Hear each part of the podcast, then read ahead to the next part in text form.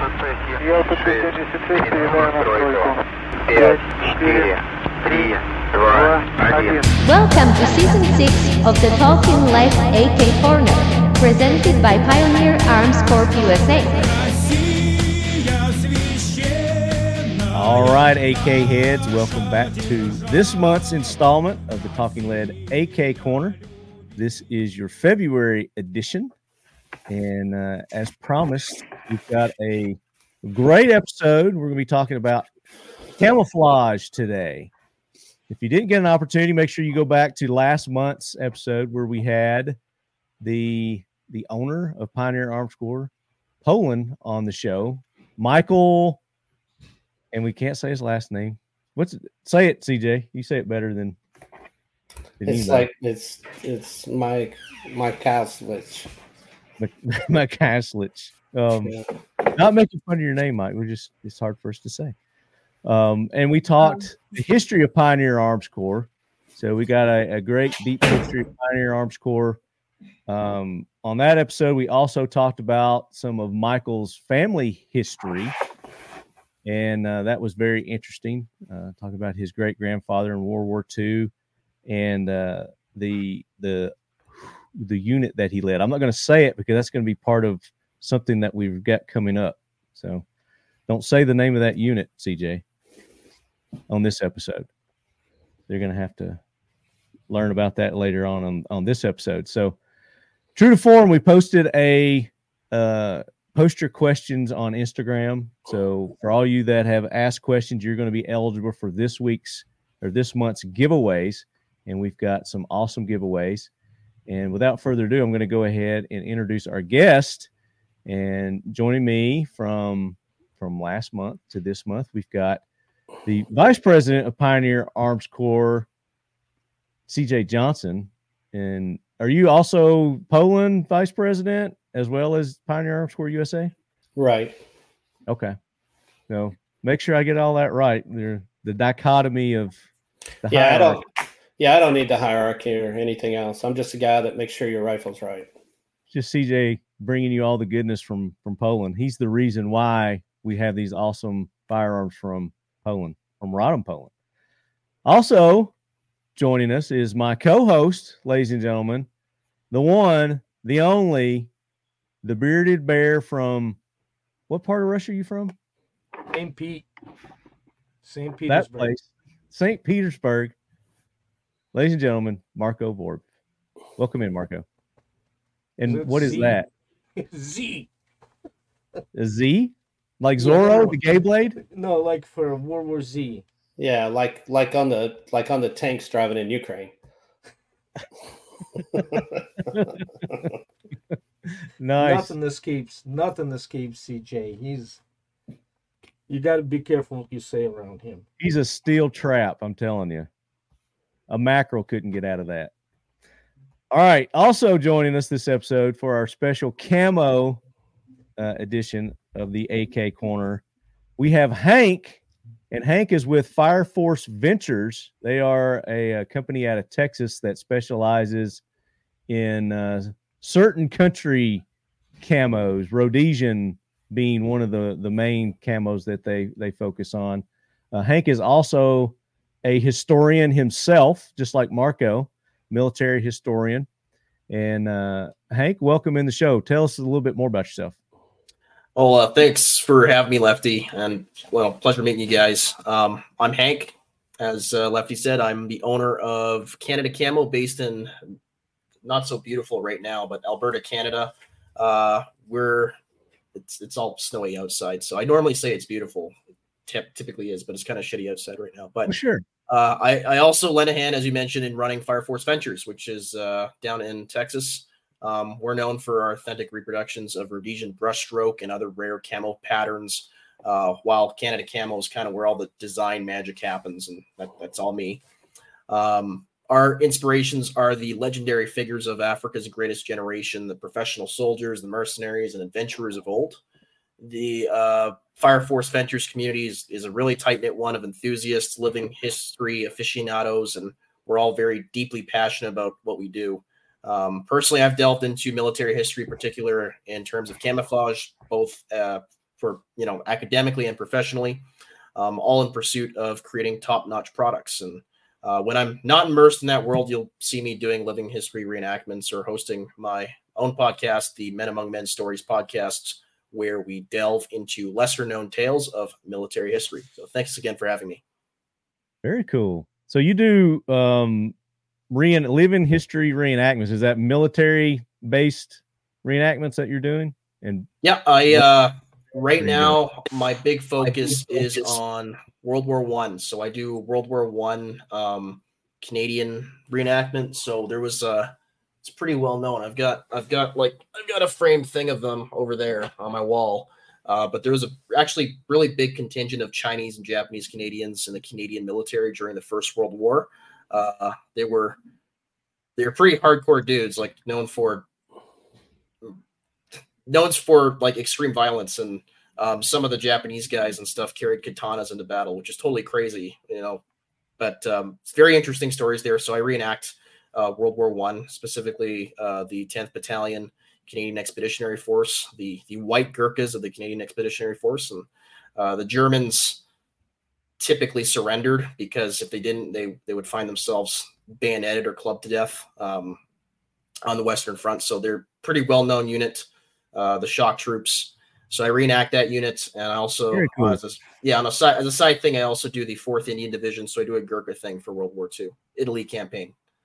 Yeah, Uh, that's pretty cool. Uh, is this something that they video when they do these things? So people go like on YouTube and and see some of this stuff or what? Nah, normally it's just like kind of public demonstrations. So there's a few here locally in Alberta. Um, all Yeah. across southern Alberta, there's just a few events and stuff, and I plan on doing more because I know there's there's bigger uh, reenactment events like Newville in Pennsylvania, where it's like thousands of dudes, you know, doing doing the whole Yeah. thing. Oh, So Marco, don't didn't you didn't you do reenactments at some point in time? No, I'm not. I had plenty of uh, real acting. You had real action. Yeah. Yeah. yeah, So I'm not. I think- crazy. I think what I, he's- went. I went one time to Battle of Selma to see it. You know, they reenacted near Montgomery. Uh, one of those, uh, you know, famous Bedford Forrest uh, standoffs where they just left the town for the uh, northern troops to burn. But um, that's it. That's as far as I know the reenactment. Uh, my Okay. I don't know why I thought that, but I thought that I- for some reason you I think what he's talking about, Marco, is is when you do your LARP stuff, your live action role play, when you're Oh, out like there I'm with doing your- right now. Yeah, Yeah, yeah. I often at night when everybody's already asleep and the neighbors are not awake, I dress up and and uh, kind of you know hide Sneak there it. behind the couch. Sneak waiting around the the house. Convoy. Yeah. You get get a sneak quiet so you don't wake the wife up. yeah Well, I appreciate everybody taking the time to be on, and also with the uh, you know dressing in camo, your camo there. Uh, looks like Hank's got some Rhodesian stuff on. Uh, I've got Marco? I've got an original too. I've got original like stuff behind me. I got a lot of original stuff behind me, but yeah, there's an original shirt. It's all faded and stuff, and there's mine. Nice. More modernized. So And then Marco's got on his looks like sailor uniform. I don't. what, what do you got on? Kalinoshka. I see Yeah, like, Kalinoshka. uh, yeah. This is um, what they often refer to as a mabuta, right? Which it was That's developed for the for the uh, the hot climate, and it was standard issue for us when we were in the stand. And um, although it's not a camouflage, but it lends itself uh, nicely to the environment which we found ourselves operating, uh, especially in the spring, summer, and fall. It's um, it bleached over time. It would bleach in the sun and stuff, and and blend easily in that what they call a mountains desert type of conditions. Yeah. And then I've got on. Tell tell them what I'm wearing. It's Marco. called KZM. The KZM. I get them right, confused, and then I've got one behind me there. Suit, suit, you know, camouflage suit. It's made out of like a burlap-like material, but softer cotton. Cotton. It's a see-through. Uh, we often refer to it as a sniper undersuit, but it was also referred to as cheesecloth. Um, it has a big old hood, so it would fit over the helmet, and it's got a veil, which would cover your face. and uh, it's got the long sleeves so they could be rolled over your hands to conceal. And the pants are more of like a sweatpants. Yeah, there's And, still uh, that burlap material. The ones Well, it's not a burlap. It's uh, like a. s- s- Um, I said light. loose leaf. Yeah, yeah, but it's it's a comfortable. It's soft. It's comfortable. Yep. Uh, it's not too bad. And then, and then CJ He's, he's got a, a wearing different the of camo on. Well, you know, in the in the times that we're in right now, as far as combo, camo, and everything goes, that people are wearing and everything else, I just wanted to give a word of advice to people out there for a little bit of uh, I don't know PSA or whatever you want to do it. If you see you walking down the street and you have your camo on, there's an issue. Me, I just look like a fat guy, right? I mean, I'm I'm not a threat. So if I pop out on the road and check something out, I'm not a threat because I don't have the camouflage and the gear on. So your, your camo is urban, urban camo. but I do have my level four plates. yeah, I think you need a bigger shirt to conceal that plate because Well, it showed through that shirt. it was a big plate. And then I have the best, in the Nice. world. the best night camouflage that exists. And this is and this is IR. It's not infrared. Um, Our retardant. Yep, it's IR retarded. So I have this one right here, and this is one of the ones that we used in Desert Storm. Uh, still hadn't been washed or anything, but it's still got it's still got where it reduces the light uh, whenever you're trying to look through it. Of course, it's still not won't do anything for thermo, but it's definitely against IR and other light sources. It actually blends in um, to the surroundings where you're at, especially in a desert environment, and it's a great camouflage uh, more so than anything else. It's almost the same color when you're looking through it through the green Maloon. It's Mhm. almost the same color as if the nods itself. So the, the cape or the parka, as it's called, is almost completely invisible. Are you getting hot? Is that why you're taking off your plates? That's why I was waiting for Marco to finally get on here so I could disrobe. So, Sorry And- about that one. So, and as we so- get into the conversation, obviously, yes, we want to talk about the um, more modern types of camouflage and and things that the, the camouflage has to defeat. So the thermal, the IR, um, all the new technology. So Whiskey River Beef, farm to table with a twist. Come along with us on a quest towards achieving self sufficiency in food production and fostering a robust local food source to promote good health. Stock up with premium Tennessee beef, unparalleled in flavor and tenderness. You can be confident that you're receiving beef with no added growth hormones or implants. Always pasture raised, locally USDA processed, and shipped straight to your home. Whiskey River beef is grass and whiskey mash fed and finished, and is at least 14 days dry aged to enhance the tenderness and give you the most robust flavor imaginable. Go to whiskeyriverbeef.com today to order. Visit us on Instagram at Whiskey River Life and on Facebook at Whiskey River Beef LLC. Whiskey River Beef is a proud sponsor of the Talking Lead podcast and the Leadhead Brigade. Um, and we we're going to start specifically around World War II and, and then work our way up to, to modern day uh, camo. But camo camouflage has been around since uh, creatures started populating the the world. You know, uh, animals, the the natural camouflage that a lot of the animals have for uh, protecting themselves against predators. So a great example of that would be you know the leopard spots.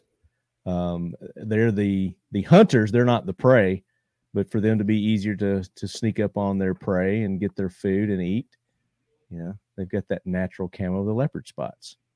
Another good example would be the uh the chameleon or the octopus to where they can at will seems like kind of just change the color of their skin to blend in with their their surroundings. So i think uh man as man developed on this this earth and needed to feed themselves you know they they uh, adapted and kind of saw what was happening occurring in nature and they would get things around them like leaves and mud and you know, try to hide themselves so they could sneak up and get their next meal. So, uh, but that leads us. We're going to skip all the the things leading up to that, unless anybody wants to talk pre World War II type camo, and we're talking specifically military camo today as well. So I, I we got to mention experimental corps riflemen for sure. Um, But, pre World War uh, II. Even before that, you know, we all know about the ghillie suits, right? In the s- Ghillie suits. sni- yeah. modern sniper ghillie suit. Yeah. And, Lovat uh, scouts, yeah. Yeah, the Scottish uh, Lovat. game warden used to use those. Uh, also, you got to kind of walk into the uh, the four S's of basis of camouflage, right? L concealment, which is the shape, silhouette, shadow, and um, what's the other one? Shape, Sheen, sheen, well, shine, shine. shine. Dang. So that's basically to break up to break up the uh, the natural expected silhouette of a of a person and uh, you know blend in with the environment. Hey Marty, can I can I disrupt the flow real quick? Absolutely. Okay, I'm I'm got a you know I've got a appointment at the VA got to go to, so that's right. I just I just wanted to jump in real quick and and do what Pioneer's prize is, um, that we're giving away for that, and so I can present that before we get out of here. Are you Oh, good with okay, We don't know who the winner is yet, so you just want to tell them what the prize is going to be. I'm going to tell them what the prize is going to be for today. Okay. Yeah, let's do that. and we'll let uh, Marco, who uh, knows the prize that I'm giving away dear to his heart, and he can select the winner. Okay. Sounds good. So, what I have is PPS 43. Yeah. We make a limited edition one of these that is signed uh, and engraved with the Battle of Leningrad. And we're going to be giving one of these away today, unlike uh, you know an accessory kit or something else. We're just going to go ahead and do a PPS 43. What? So that's what that's what we're giving away today. Holy shit, dude. and it'll have the certificate to go with it and of course it'll be engraved and the certificate will be signed as authentic and we're only we've only made 200 of these that are engraved with the leningrad and we're going to be giving one of these away today so whoever win congratulations uh, go ahead and thank marco marco was the one that pulled your name out of the hat and uh, nobody better to pull out a design purpose uh, russian military gun uh, then Marco should do it. And and I'm going to bounce off of here. I'll I'm let you guys. I'm I'll let you guys get back with it. But uh, Well, if you get done with your appointment in time, uh, we probably will still be on. So hop back on if you want to, and then we'll be we'll be at the modern day uh, camo, ready to get your take on the. all right, all right, that sounds good. Well, I'll just pause it and let you look at the wall, and then uh, maybe I can make it back. All right, buddy. All right, Appreciate it. All right, all right, we'll Marco. Nice Nice, to later. see you. nice meeting you, Hank. Looking forward to doing some stuff with you. Wow. So, damn, CJ, you gotta warn me on when you do stuff like that. Oh yeah, that's the whole point. Where That's you're not just- you're not getting a warning. Marty, your modus of operandi should be expect unexpected when you talk to. Uh, I it CJ. is, it is. All right, guys. I'll, I'll uh, try to make it back. All right. All right. I'll, I'll, All right, I'll kick him out. He doesn't know how to close it there. So, uh, there you go. I mean, I'm I'm completely shocked on that. So today, we- it, it would be can i can i add to what he was saying about engraving it for battle of leningrad. Yeah, so Yeah. after a siege of 990 semi days right with the million dead from starvation um, this january we celebrated 80 years of a break through the blockade of leningrad. And why is it the significant in relation to PPS, PPS 43 is that gun was developed and built in the- in the blockaded Leningrad, and it was designed by this genius um, engineer named uh, Sudayev, who was 28 years old when he created this gun, which immediately, well, arguably, is the best sub gun in the World War II and um, it's amazingly simple the way he outlaid it, made with the mostly stamped uh, um, uh, parts. But he he also was the winner of first stage of the uh, trials for what we now know as uh, AK rifles Right. intermediate cartridge, where Mhm. We he's talked about that on prior episodes. Yeah. correct, and it would be if he had debilitating disease and died at the age of 28. But he, uh, if he didn't die and he continued further, you know, to develop that gun, it wouldn't be the AK, it would be called AS. Hmm. he would have won that that uh, competition hands down. And as a matter of fact, modern AK or the AK-47, which they the Soviets adopted, actually had a lot of elements from the Sudayev's gun that uh, the Kalashnikov team kind of borrowed or picked it up because you know because the, the team hit the wall with passing. So that just doesn't have the same ring to it as an AK, you know, the AS. Yes, you know. Eh, AK. I mean, it's just just Well, that's off. because it's been AK for what seventy semi years, right? So it's AK, AK, AK, AK. But it would have been AS, then we would be like, oh, look at that ass. I mean ass. Look at that nice ass. so there you go, uh, lead heads. We're giving away a PPS 43 this episode. So uh, all the more reason why uh, you should subscribe and listen to every single episode and participate in every single episode because you just never know what's going to happen here, especially with CJ. It's like it's like the first year, you, know, he our first episode, he's like, "Yeah, we're going to give away one every episode." it's like, "What?" So there you go, true to form, CJ. Thank you, CJ. Um, and then we got more news to drop toward the end about our third episode, which is where we originally scheduled to give away firearms every third episode, but it looks like we're going to be doing just whenever now. So we're gonna we'll talk about that later on in the episode. So let's get into the camouflage uh, after we get over CJ's curveball there. Uh, so you were talking about you started off and, and you were talking about uh, Marco the ghillie, the ghillie Yeah, suit. the ghillie suits, uh, named after uh, a Scottish game warden, um, wardens who had to sneak up on uh, on the uh, poachers. Uh, obviously, poaching the the Her Majesty or His Majesty forests and stuff.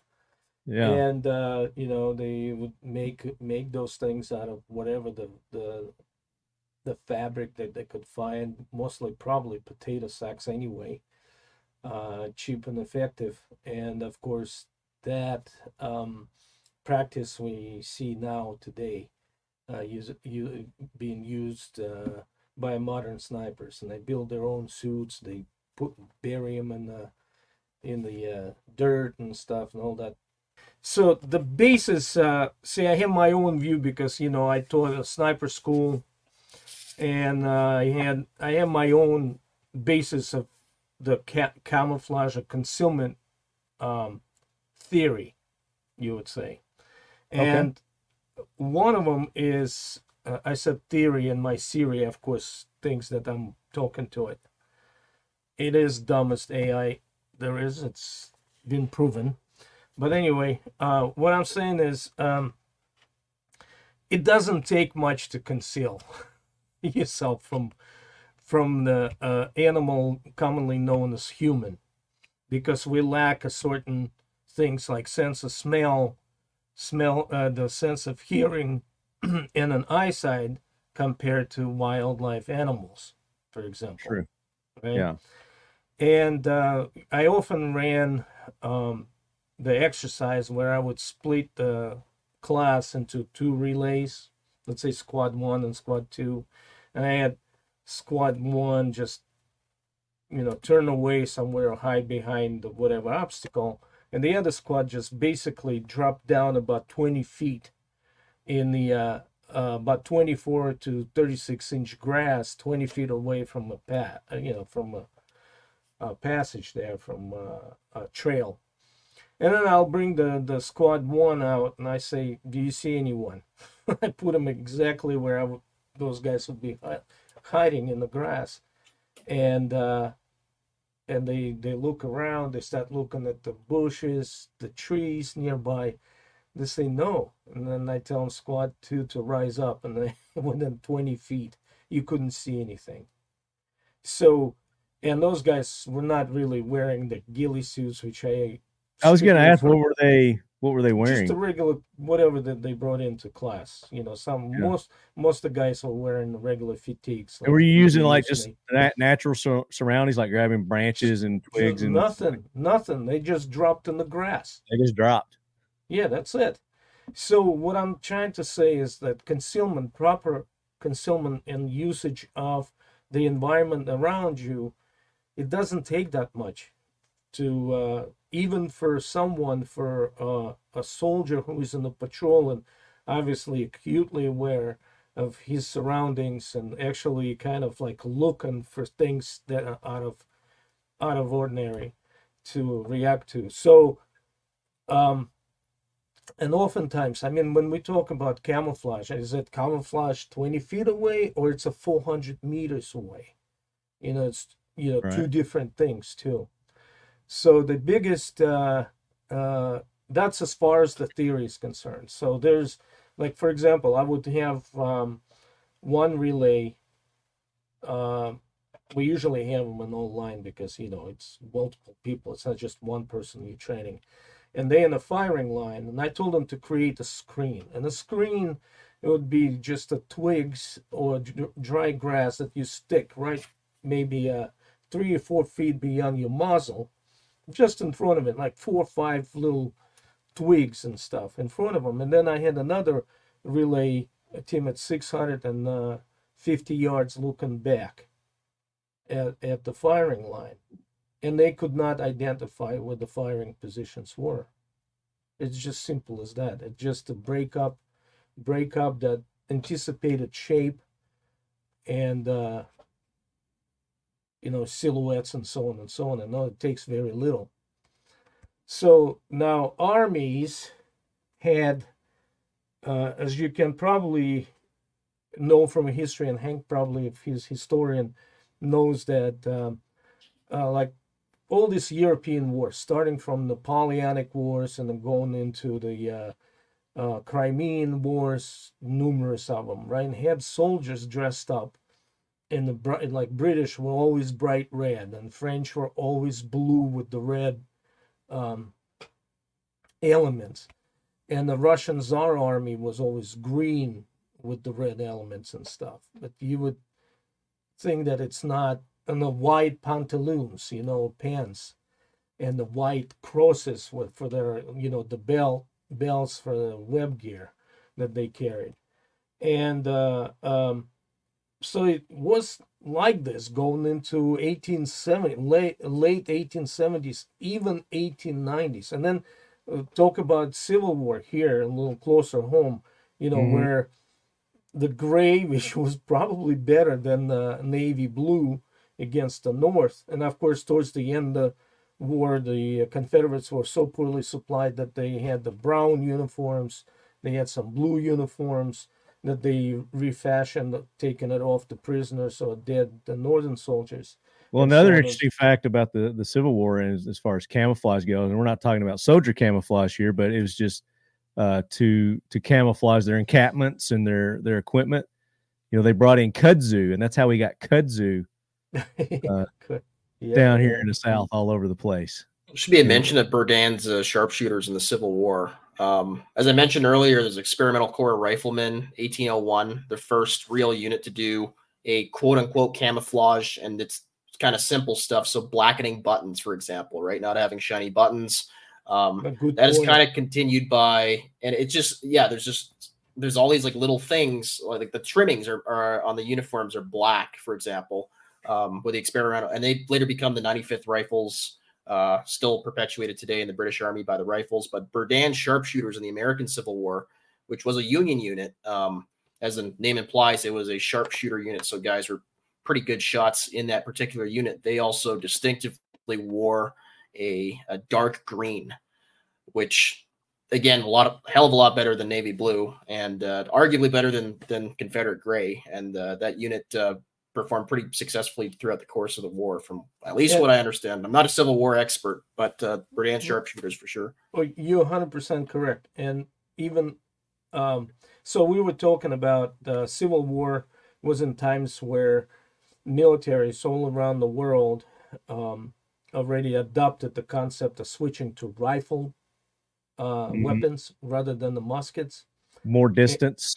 Right, more distance, more accuracy, slower to load, of course, because they use. I mean, not sure about the um, Civil War because you know they start using the Minié balls and all that. The percussion caps, yeah.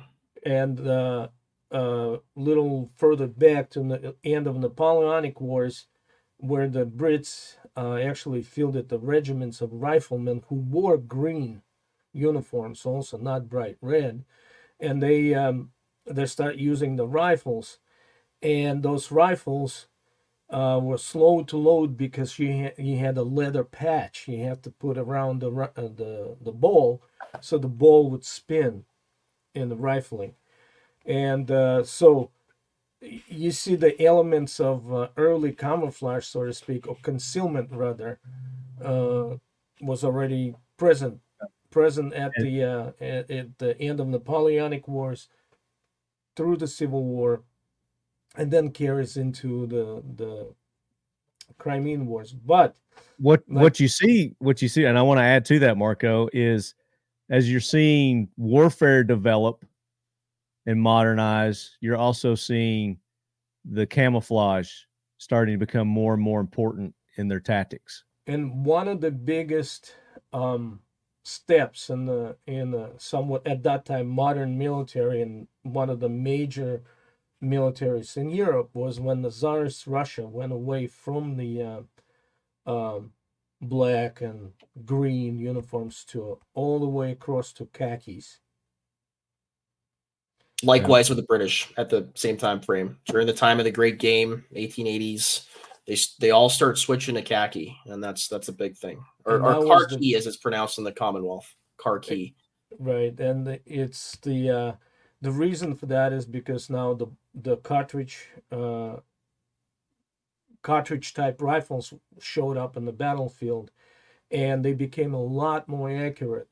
So those types of weapons could easily in in the uh, distances that were uh, accustomed for muskets and even the early rifles, percussion caps and whatnot, oh, black powder rifles. It was uh, the distances were, uh, you know, getting longer, trying to preserve your personnel because as as the personnel, both the enemy and your personnel became more accurate with weapons, then you had to spread them uh, further and make the the targets not so obvious.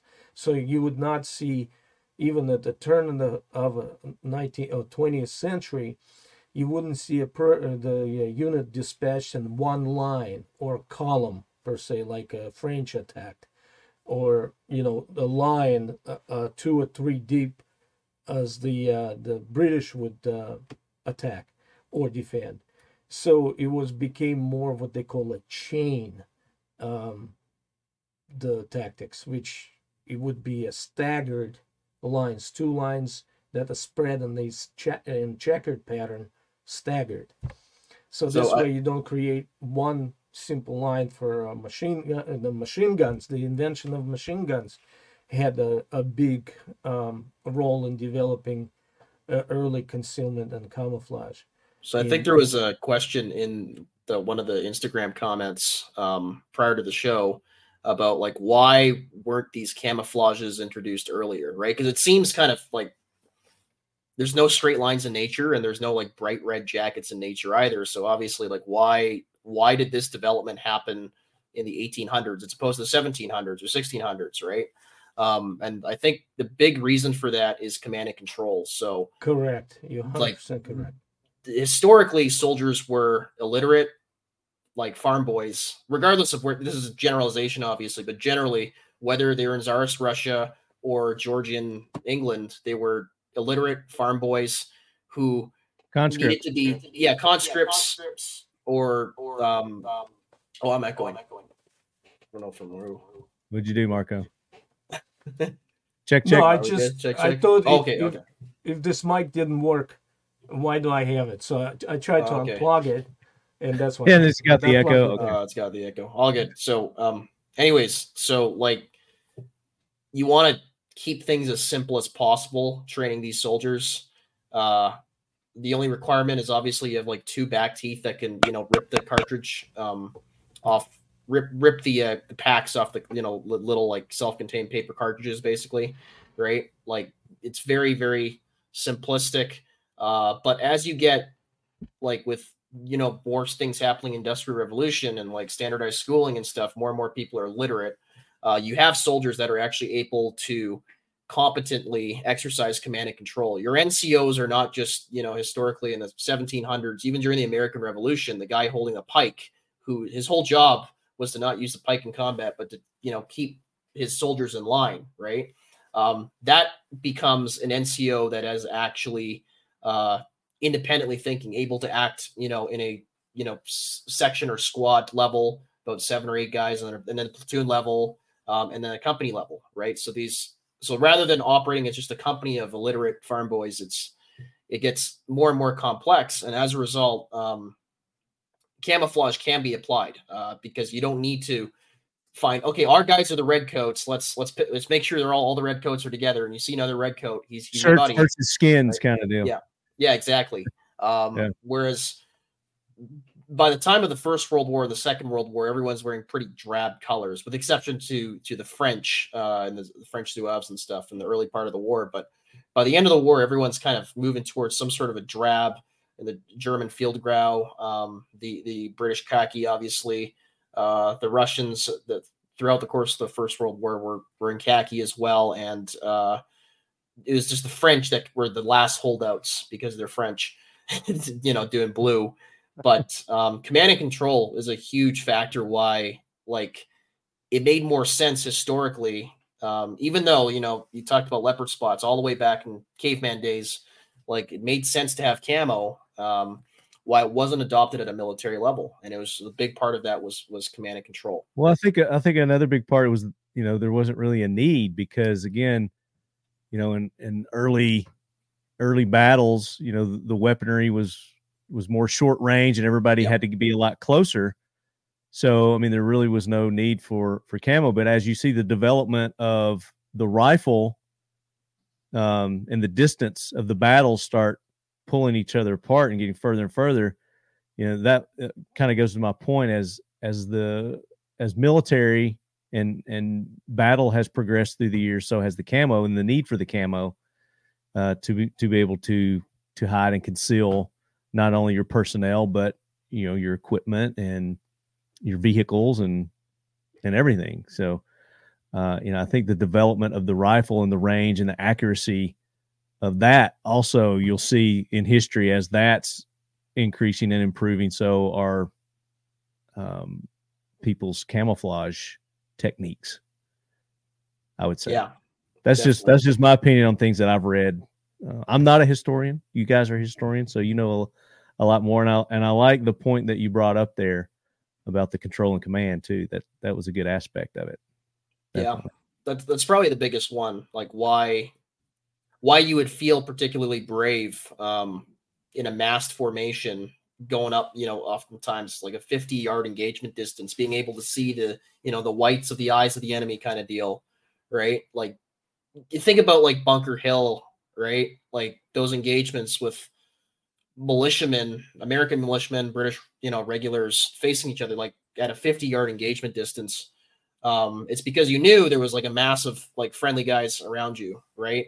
Um, and it was like it was like a morale thing, right? You would see your colors, the you know the Betsy Ross or well, I don't know if they had the Betsy Ross at Bunker Hill. It's a little early, but like just some sort of you know local uh like a "Don't Tread on Me" flag, right? The Gadsden, the early Gadsden, like seeing that, which is not camouflage. Like colors are not, you know, colors are like rally around So the, colors kind The of thing. Jolly Roger, you know, that Yeah, yeah, yeah. You're you're it's, kind of it's, thing. exactly it's not it's meant to be flamboyant and visible right? And you and likewise the men's uniforms were meant to be flamboyant and visible uh, for command and control right? Uh, the only way you're going to get these guys to fight is to have some some semblance of um, morale. So i see a Paco now.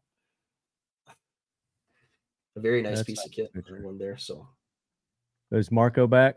Marco is back. He is wearing a uh, afghan Pakul. Very nice. I was just I was bringing up some Civil War battle formations just to kind of bring home the point that you were you were talking about there. Um, I'm not really getting any good pictures here, but The multi-mount is a simple yet flexible platform that allows you to conveniently mount your everyday items wherever you may need them. A rugged 1.5 inch belt locks into the mount, allowing the attachment of any item that uses a clip or belt loop. With the quick release tab, you can easily swap out essential gear as needed. Ideal for mounting comms, tourniquets, lights, firearms, and more. The options are almost limitless. The platform comes with two backer options, either 3M adhesive or Cook backing, giving you adaptability and endless options on where you can mount your needed items. Access your essential equipment in your preferred configuration. Carry what you need, where you need, with our multi-mount platform, available now. For your exclusive Talking Lead listener discount, use the code LEADHEAD for 20% off at checkout. let's see what Marco's wearing. okay. He's got his, his Chef Boyardee hat on. what what are you wearing now? Marco has done a, a costume change. Okay, so uh, this is um, an early version of uh, K- KLMK. Well, really, it's not. Uh, it's called the uh, birch pattern.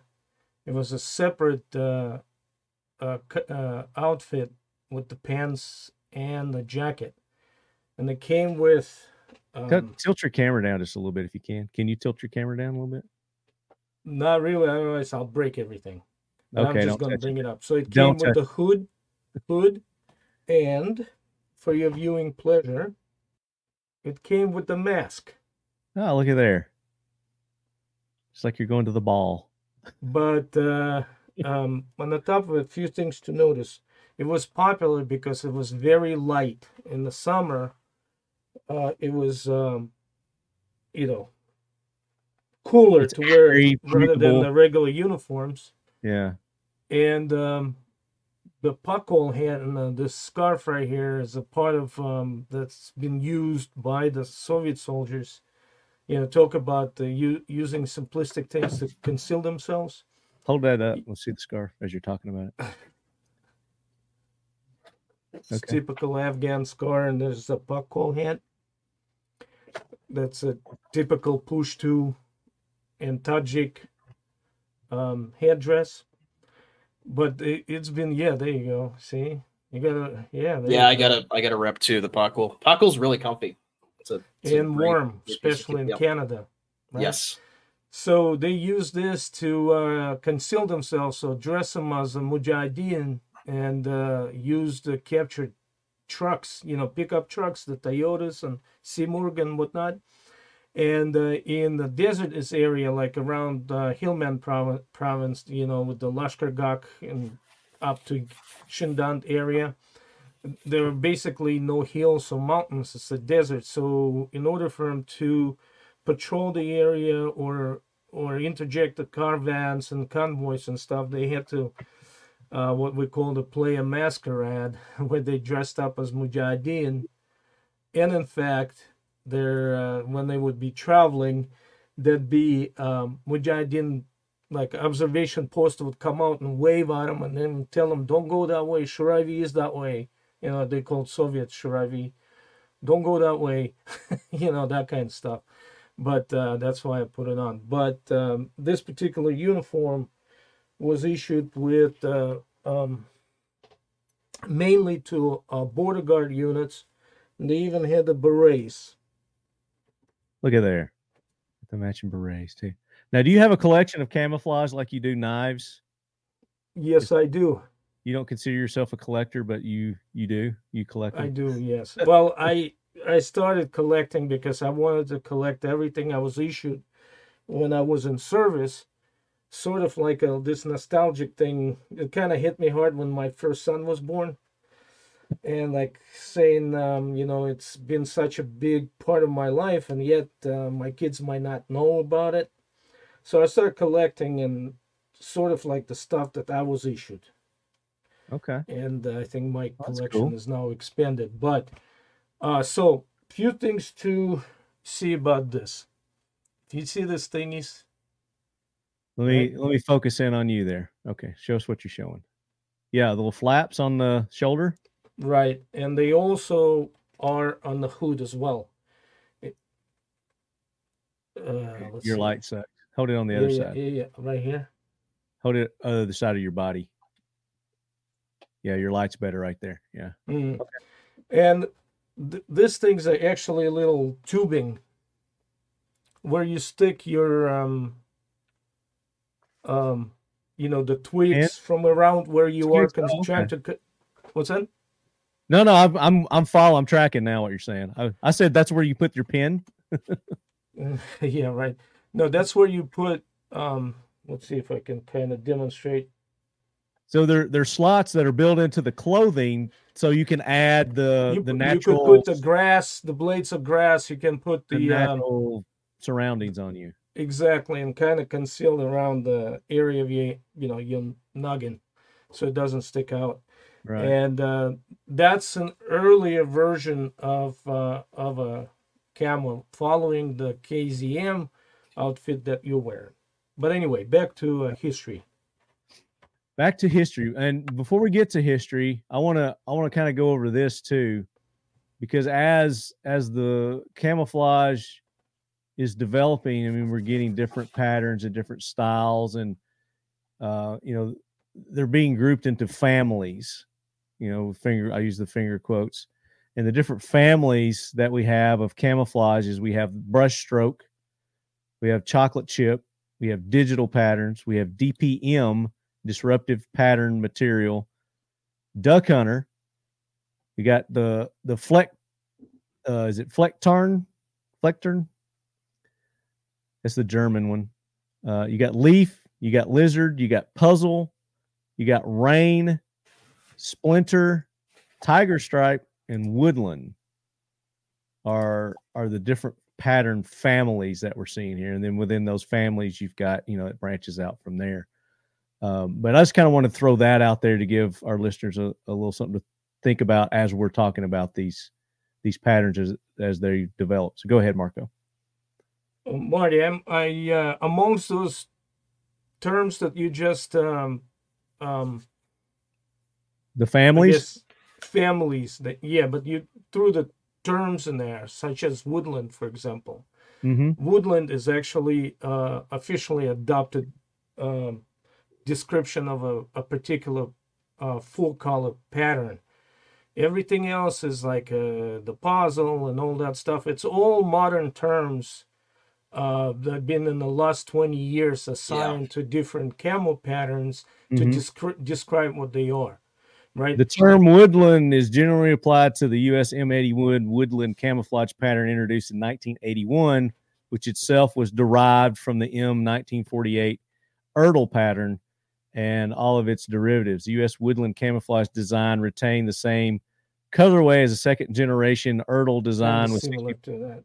60% enlargement of the original drawings. The M81 woodland pattern has been one of the most duplicated and modified camouflage patterns ever designed, seeing service with military forces around the world, continuing to be worn today. So when they say families, like you know, this is kind of a the starting point of several other Well, um, he- here- camos that came that derived from it. Is is right I guess here's a good example by the way i don't know if uh, let's see if my camera can pick this up so both of these are oh, wrong way both of these are woodland camo right this is more of like a this one is more of a us pattern it's a four color Mhm. pattern and this is early soviet uh, early russian i'm sorry in 1990s three color wood, woodland Yeah. that's Yeah. what you're talking about the pat uh, the the family, uh, and then you've family of patterns Is that VSR Dubok? dubok yeah Dubok, yeah. Okay. Sorry. If I, if Dubok I mean- mispronounced it, means I a s- apologize. no it's all right dubok is uh, dub is oak in uh, in russian so it's kind of easy to remember dub oak dubok. Dubok. Yeah, Dubok. but dubok means a smaller oak Oh, in okay. russian dubok so anyway moving on to uh, like world war one and uh, you know because this is when the sniping start to develop and simply because of the stalemates across the lines with the trenches and stuff and, and barbed wire, no man's land, and nobody has an, uh, um, if they have a parity in machine guns, then they have no advantages. So it's basically a stalemate across uh, a several hundred meter no man's land. And that's when the sniping becomes uh, more of a of a um, sort of like a tactics and the weapon in demand on Mhm. you know and uh, so with that to cross across the and it's constantly you know the optics are developing. So giant binoculars they're looking across the no man's land. So to to across those vast um, areas of flat land you're going to have to have something. And the early types of uh, camouflage starting to develop by all sides and I, I I would say you know allies as far as like you know england and france and stuff not russia so much and uh and the germans as well Yeah. and uh, so uh, also that uh, reappearance of the ghillie suits the first original ghillie suits started to pop up in the front lines as well try, trying to conceal the shape and uh, um, silhouettes So basically Lefty, break them up Lefty, I don't know if you could pull it up, but on Marco's note with the World War One snipers, there's the really interesting piece at the Imperial War Museum, IMW, and it's literally a Burberry jacket. I kid you not, it's a Burberry trench coat that's been cammed up by a sniper, and there's a veil um, that goes along with it. If you just look up like World War One sniper suit, it's like a trench coat, and it's like painted. I don't know if you can pull that up, um, but that that's a really because a lot of them are like ditched after the war, so we don't have. There's a lot of photographic evidence of some of these the original ghillie suits and stuff being used, but we don't. There's very few physical examples, and that's one of the few. It's in in London in the Imperial War Museum. I don't know if you see it, uh, and it looks really. I wonder if you can. Oh yeah, there it is on the far left, second row, far or actually second one, right? This one? Yeah, yeah. Click that guy. That guy. That guy's not. That's it. And it's literally just like a Burberry trench coat that, in a pinch, you know, because it wasn't standardized, right? This wasn't something that. um And I think there's another picture of it above it too. Uh, but basically, you can see. Yeah, there it is as well. It, it's uh there's some probably better pictures of it, but you know people can look this up. It's literally a Burberry trench coat, a very makeshift canvas hood. Uh, but uh, basically, it's just it's just this canvas that's all been painted up, um, just paint splatters. Campus with a, a Halloween eyes and mouth. yeah, Halloween like, eyes. Yeah, like you're doing a Casper the Ghost kind of. yeah. There you go, Casper the Ghost. it's Yeah. uh, and there we go. That's that's the best way to describe it. Um, but the jacket there is is just a Burberry trench jacket, right? Okay. Well, I'd zoom in uh, on it. It go. It opens another screen and it doesn't share it on yours. Um. So. Yeah, But yeah, but, you um, guys can can Google that. Yeah just imperial war museum it's it's very interesting piece uh but that's you know it's very makeshift you'll see it's you know these first ghillie suits and stuff the few examples that exist are that's an There's an ex- one Experimental. I mean, you talk about they're trying to break up the line. So the, Yeah. the yeah picture that I that- yeah pulled up is an experimental one. It's just this guy's got a. It looks Zebra like a white suit, and they've just Yeah. printed some. There's your Z, Marco. He's got a big Z on his chest. Yeah he does. So it's just like you know artic- articles of clothing and whatever paint you can kind of splatter on in weird ways um, initially. And then you see in the second world war it's a lot more developed. So uh, there's a pretty famous one. I think those are canadian snipers. If you go up slightly uh, on the uh, just go up go up go up go up. There's the two guys and they're looking at each other smiling. If you go up up up up uh, i saw 'em. there they are there they are. Those guys on the right those guys are canadians uh I forgot from which specific regiment, but those are two Canadian snipers during the Second World War. Um, and Canadians, uh, eh? yes, from from what I understand, that they're they are Canadians. It's from some big propaganda series they showed of the sniper training happening in England. A pair of uh, military snipers yeah, display the concealment effects of ghillie suits in the field. It doesn't say. I believe it is 48th Highlanders, But uh, yeah, there's another photo there. The word Mark. ghillie, as Marco was pointing out earlier, is Gaelic Scottish, translating to lad or boy, and refers to an outdoor helper to the gamekeeper.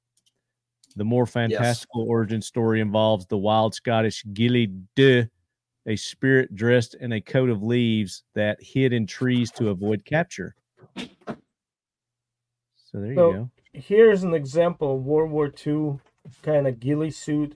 I cannot. It's definitely not Russian. However, the person who's uh, in that ghillie suit, in his hands, he's got uh, SVT 40 uh, Russian rifle, Okay. or Soviet rifle. Cool. Let me ask you this because I don't know what your side of the screen looks like. Is there a present button? Do you have like where you can share your screen? No, we don't. I you don't, have that on your side. I ha- I have a present button, but I'm uh, Oh, running actually, it hold off a different device. Actually, no, I do have a pres- I have a present button. Okay. He- you can share a your screen if you do that. If you hit Here's that. a group uh, Rus- of Russian snipers, um, and it's the different type of uniforms. There's a bunch of kids there, but those are real rifles that they've got. They probably did put them in battle, didn't they? Uh, but anyway, Conscripts. The conscripts. Um. So I, I've completely lost where we were. all right. Um, well, So we were talking about we're kind of like doing the getting up into World War match. II now, right? World War II, yes. Yeah, let's move into World War II. So, Okay. uh, the two comments that I'll make, one for um, from the Russian side, and the other one is for the um, the German side. And Germans had more variety of uh, camouflage. Some of them would, um, for their uh, Luftwaffe uh, paratroopers and stuff, and some of them for um, actually designated to the uh, the SS or Home Defense Troops, right? Mhm. And the the the one that you were talking about, Fleck type of uh, family, Flecktarn. were was worn not necessarily well they were the outfits or coveralls that you would put over a soldier but there were also elements of uh, gear or loadout that you carry with you that would have those patterns and i just happened to have uh, actually a, a butt pack that was taken by one of the usgis of a dead and decomposing um, SS trooper. uh, So a got few- non-performing trooper. Yeah, um, there's few spots of uh, bodily fluids and stuff. And Do you uh, have it right? You've got it to show right now, or you've got it somewhere in your collection? Uh,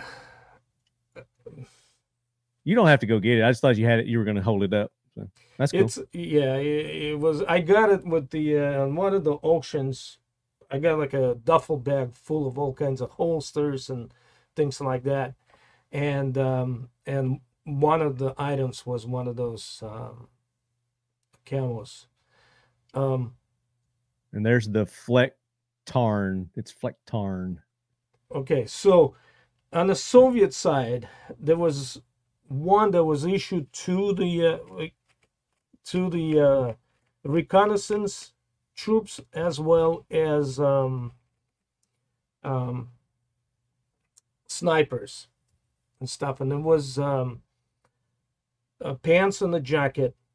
The jacket is oversized to give an appear to break up the the silhouette and, and shape and uh, it was what I refer to as amoeba design it's Mhm. basically um, more of a um, like a regular khaki tarp similar to this color right here that i'm wearing and and the uh, a maroon or brown splatters on it that look like a amoeba you know if you know what amoeba looks like Right. and um, I mean, you can probably uh, bring it up on uh, on your screen. That Yeah, just uh, like looking. it'd be called like amoeba cape, amoeba cape or something. yeah, but they weren't For the the- cape. They were actually Yeah, it was a- it was a full-on- suit, yeah, it was a full on Yeah. like suit. Yeah, right? And It's again, one right also had an. Yeah, Yeah, that's there it. you go. that's it. Yeah, The one on the left is the proper one. Not one. One on the right was not the uh,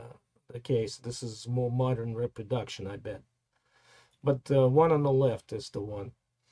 And then uh, so uh, it was it was somewhat effective. Anything green because you know you don't have the desert type of areas where you fought the Germans in in the Eastern Front. It was uh, always either wooded area or a green type of prairie with a lot of green grass and stuff. So um, that was the. Uh, this is more of a probably later reproduction rather than original.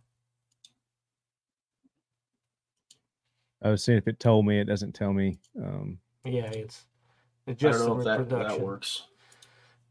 because if it was used in in uh, in the combat, it, that green would have already been close to white. You know, because uh, you gotta wash it all the time. You got you in the sun and the snow, whatever. In not snow per se, but in the dirt. Oh, can This you is see that? more- Okay, there you we go. This There is uh, go. This is that's that show that what Marco was saying. It's oversized, so there's no there's no silhouette of a person, right? It like because it's so big. And Um, then you got you yeah. got the hood, which is actually not from around your collar, but from your shoulders, and Yep. that baffle right there in front is also oversized. So you could, um, you know, basically once you in the right, you know, behind the rifle, you can even misshape yourself, so to speak, even more. yeah, makes sense. And Yeah. I saw the little mesh thing. Um, for the- Yeah, and it's a screen. Yep. cool. Yeah, so um, that's pretty much it. I was just gonna. I found interesting picture. I was gonna show you how the lend lease stuff worked. So what are we looking at? Um, you're holding up a Sherman looks like a plow. being used as a tractor. yeah, yeah, just a Sherman being used as a plow. But they, they they saw value in the cannons, so they removed the turrets and put them Yeah. up along the defensive lines as uh, as additional artillery pieces. Okay. But the tanks themselves were widely used as tanks and also as tractors. As tractors, multi-purpose, making the most of what they have. And in 2003, Russia paid every last penny of that lend lease. Actually, They did what now? they repaid the lend lease. In 2003, they covered it Wow, 100%. Took a you know, whatever bit. U.S. but they did. supplied during World War II, it wasn't Mhm. just a, because of the goodness of our heart. It was, Mhm. you know, you pay us when you can type of deal. Yeah. But anyway, moving on. Move on. Yeah. So if you bring uh, that page again, Which uh, one? The one that we had the amoeba on, the pictures of the amoeba, and then there were two other pictures Okay. uh, below it. Gotcha. I'm bringing that up. Yeah, so this USSR. website I'm on is Camopedia Leadheads. Yeah. I'm uh, Camopedia, and they've got a list of all the countries, the different families. Yeah, Camopedia is like the best source out there. right there. That's yeah, very good. right there, right there. Okay. So, So, now we're um, into In this Summer case, in this case, the one on the right is the correct pattern. One on the left is probably reproduction. So this is following the World War II uh, uh, pattern. Once they start issuing to reconnaissance troops and scouts, they start issuing this uh, one-piece overalls that you would put over um, over your uniform and uh, and then put your belt over it and whatever the loadout is over there. And that was the first pattern that was issued. And the problem was they didn't have enough green in it to uh, be, um, let's say, in the, it worked perfectly fine in the sunny, bright day, but in um, a more overcast and cloudy day, it was too bright, so it stood out a little more. is this the they- MKK? Is that what is that what we're looking at here? The MKK. yeah. And then Um, and it's that, it's known as the summer camouflage. So yeah. yeah. there you go. Mm, Well, so then we, um, so it wasn't the World War II uh, uh, camouflage. It was following the World War II. It's the fifties, and so, and then I uh, the Russians, being pragmatic as they are, they start looking into it, and uh, hence the first digital pattern appeared, which is this. Uh, yeah, they played with that, but that that wasn't it. It's too too busy again. So Yeah. it's this right here, and there were variations of it. What you wearing is one of them, which they came in two different basic colors. One was like a almost mustard yellow base with the yellow pattern, and then yours is more of like a dark green with the yellow pattern. Hold And that up. stu- Oh, and the, So Marco, your light's coming in from your left. So if you kind of tilt it a little bit, the light will hit that and you can see it better. It looks well, like. it's the same what I'm wearing. If you can see the what I'm wearing, okay. So that's that's the one. Okay.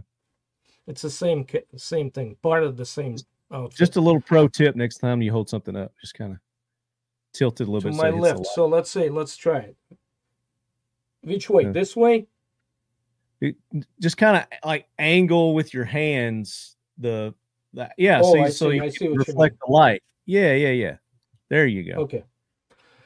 Perfect So anyway, the first widely issued, uh, um, I guess, uniform was what you're wearing. It's called KZM, right? The outfit. KZM okay hmm And two, you know, it's two piece. It, it was highly popular in uh, in Afghanistan, especially during the summer because it's, you know, it's Green like colors. breathe, yeah, you can breathe. This, they, we call the nickname cheesecloth. You know, and uh, oftentimes the variated a little bit so you can yeah doesn't The hold the hood- heat in the hood is like bulky and nobody really in my unit wore helmets so usually you just cut it off and what you make out of it is you make the helmet cover you're Okay, using a thread it needle to sew your- in the to sew in the your helmet. elastic around it and uh, and fit it over a, a helmet. Yeah right. again that's the same concealment. You get the same veil. What i would do is i put that veil on and then i rest it on the top of my pso scope. Right. Now marco Kind of. did, were all the troops issued this camo or just certain Oh, units? No only scouts and of course the special forces spetsnaz so we had Okay. this stuff gotcha and So this uh, is it's, the- it's beloved and what was this called again kzm the kzm okay So an interesting asks there, Lefty. Like as as Marco said, only specific units were issued camo. That was the case in the First World War. It was obviously only like scouts and snipers that were issued ghillie suits and stuff. It wasn't every single soldier. Now every soldier had maybe khaki, but not uh, full on ghillie suit or camouflage, and that was the case certainly in the U.S. as well, right? And even even with the Germans in the Second World War, um, not everybody, unless you're in a Fallschirmjäger unit or you're in a like a specific Luftwaffe unit, a specific SS unit, uh, you weren't issued pea dot, you weren't issued uh, Splinter Turn or Sumpftarn. Um, all these, you know, iconic Ger- German World War II camos uh, were not issued. Most guys were in field grau, you know, gray, right, German gray. Um, and that was the case in the U.S. too, with uh, certain units like the the Marine Raiders and stuff. And I know on D Day, some of the uh, the the 101st Airborne, 82nd Airborne Pathfinders actually painted kind of like a dark green, black, like hand hand paint over their um, jump smocks. Uh, the British had Denison smocks, but again, only for airborne troops. But most guys were wearing just, you know, American GIs were wearing OD later in the war after D Day and prior to that, uh, khaki, right? And with the, um, I think it was the, the 40, 40 pattern jacket, the, the zip up jacket that they had prior to the uh, M1943. I think it was called the, the 41 jacket. But uh, one second, I'll see if I can pull up one thing here, Okay. uh, which is from the American side. I don't know. I hope this works. Uh, do you see that? I can add it hold on Okay, one second. There There we we, go. So there's there's uh, some American Marines wearing their Raiders, so kind of an elite commando style unit, right? Mhm. Very heavily inspired by the British commandos who had been formed earlier in the war. Uh, I think this is 1943. I think Bougainville.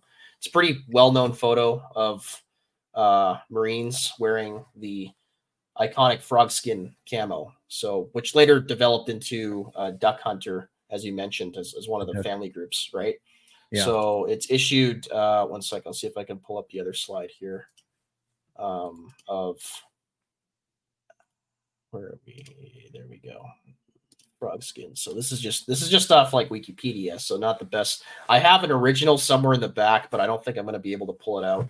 But uh, there we go. Just frog skin. That's what it looks like. That's what the coloration looked like. That's Uh, um, a, a lot if you more. ever, if any of our listeners uh, are old like me, and you had the old um, the the big GI Joes, the the big Yeah. tall GI Joes, Yeah. that's the camo that they had for those those GI Joes. Yeah, figures. basically, that's it. That's that's Like the uh, GI Joe first- camo. Yeah. Actually- So Yeah, go ahead, go ahead. I'm sorry. so there's uh there's just one more I got to show because it's kind of interesting. This one, and I think it- this is a pretty well known photo of a guy in the Second Armored Division um, wearing that camo, actually in uh, the European Theater of Operations. Uh, but the issue with like why a lot of guys ended up not wearing this or ditching them, even though they were issued them uh, for if they're in the specific units, is it looked really, really similar to the German uh, pea dot pattern. So, which was Mm. issued to the SS. So obviously, you get confused. yeah, you see a guy at distance and he's just wearing this camo, and everybody else is an OD or khaki. Uh, and you're it's it's the Second World War, and the fronts are the fronts are you know right in front of you. Everybody in front of you is the enemy, right? So um, it, you're liable to get shot for sure if you're wearing that pattern. So these were ditched in large part uh, to at least by the guys that were actually issued them the European theater of operations. But in the Pacific, obviously, uh, the Japanese were all wearing khaki, right, or or some kind of off white. Yeah. So uh, as a result, it saw a lot more use there. Um, but still, during this period, it was all you know specialist units. In this case, this guy was a tanker. Uh, that's why he got issued it, and it was always specialist units, and it's large part because unlike the Germans, who had a actually very very advanced textile production like tradition and industry, um, the American one was really really really really far behind uh, as far as like being able to actually do, I guess, like this the water based production of the dyes and stenciling. Um, it was just not very cost effective to do camo, and I would imagine it was the same in the Soviet Union. I don't know how much like how far advanced their uh, textile productions like capabilities were. Um, but uh, you know, case in point, in the U.S., uh, I think it was University of North Carolina put out a pretty good article, like peer-reviewed article about all this. But there were like for print, like pressing like a dye onto fabric. There were machines from 1906 that were still used into the 1970s. Like yeah, this because technology, didn't yeah. change much. It's still the yeah. same thing.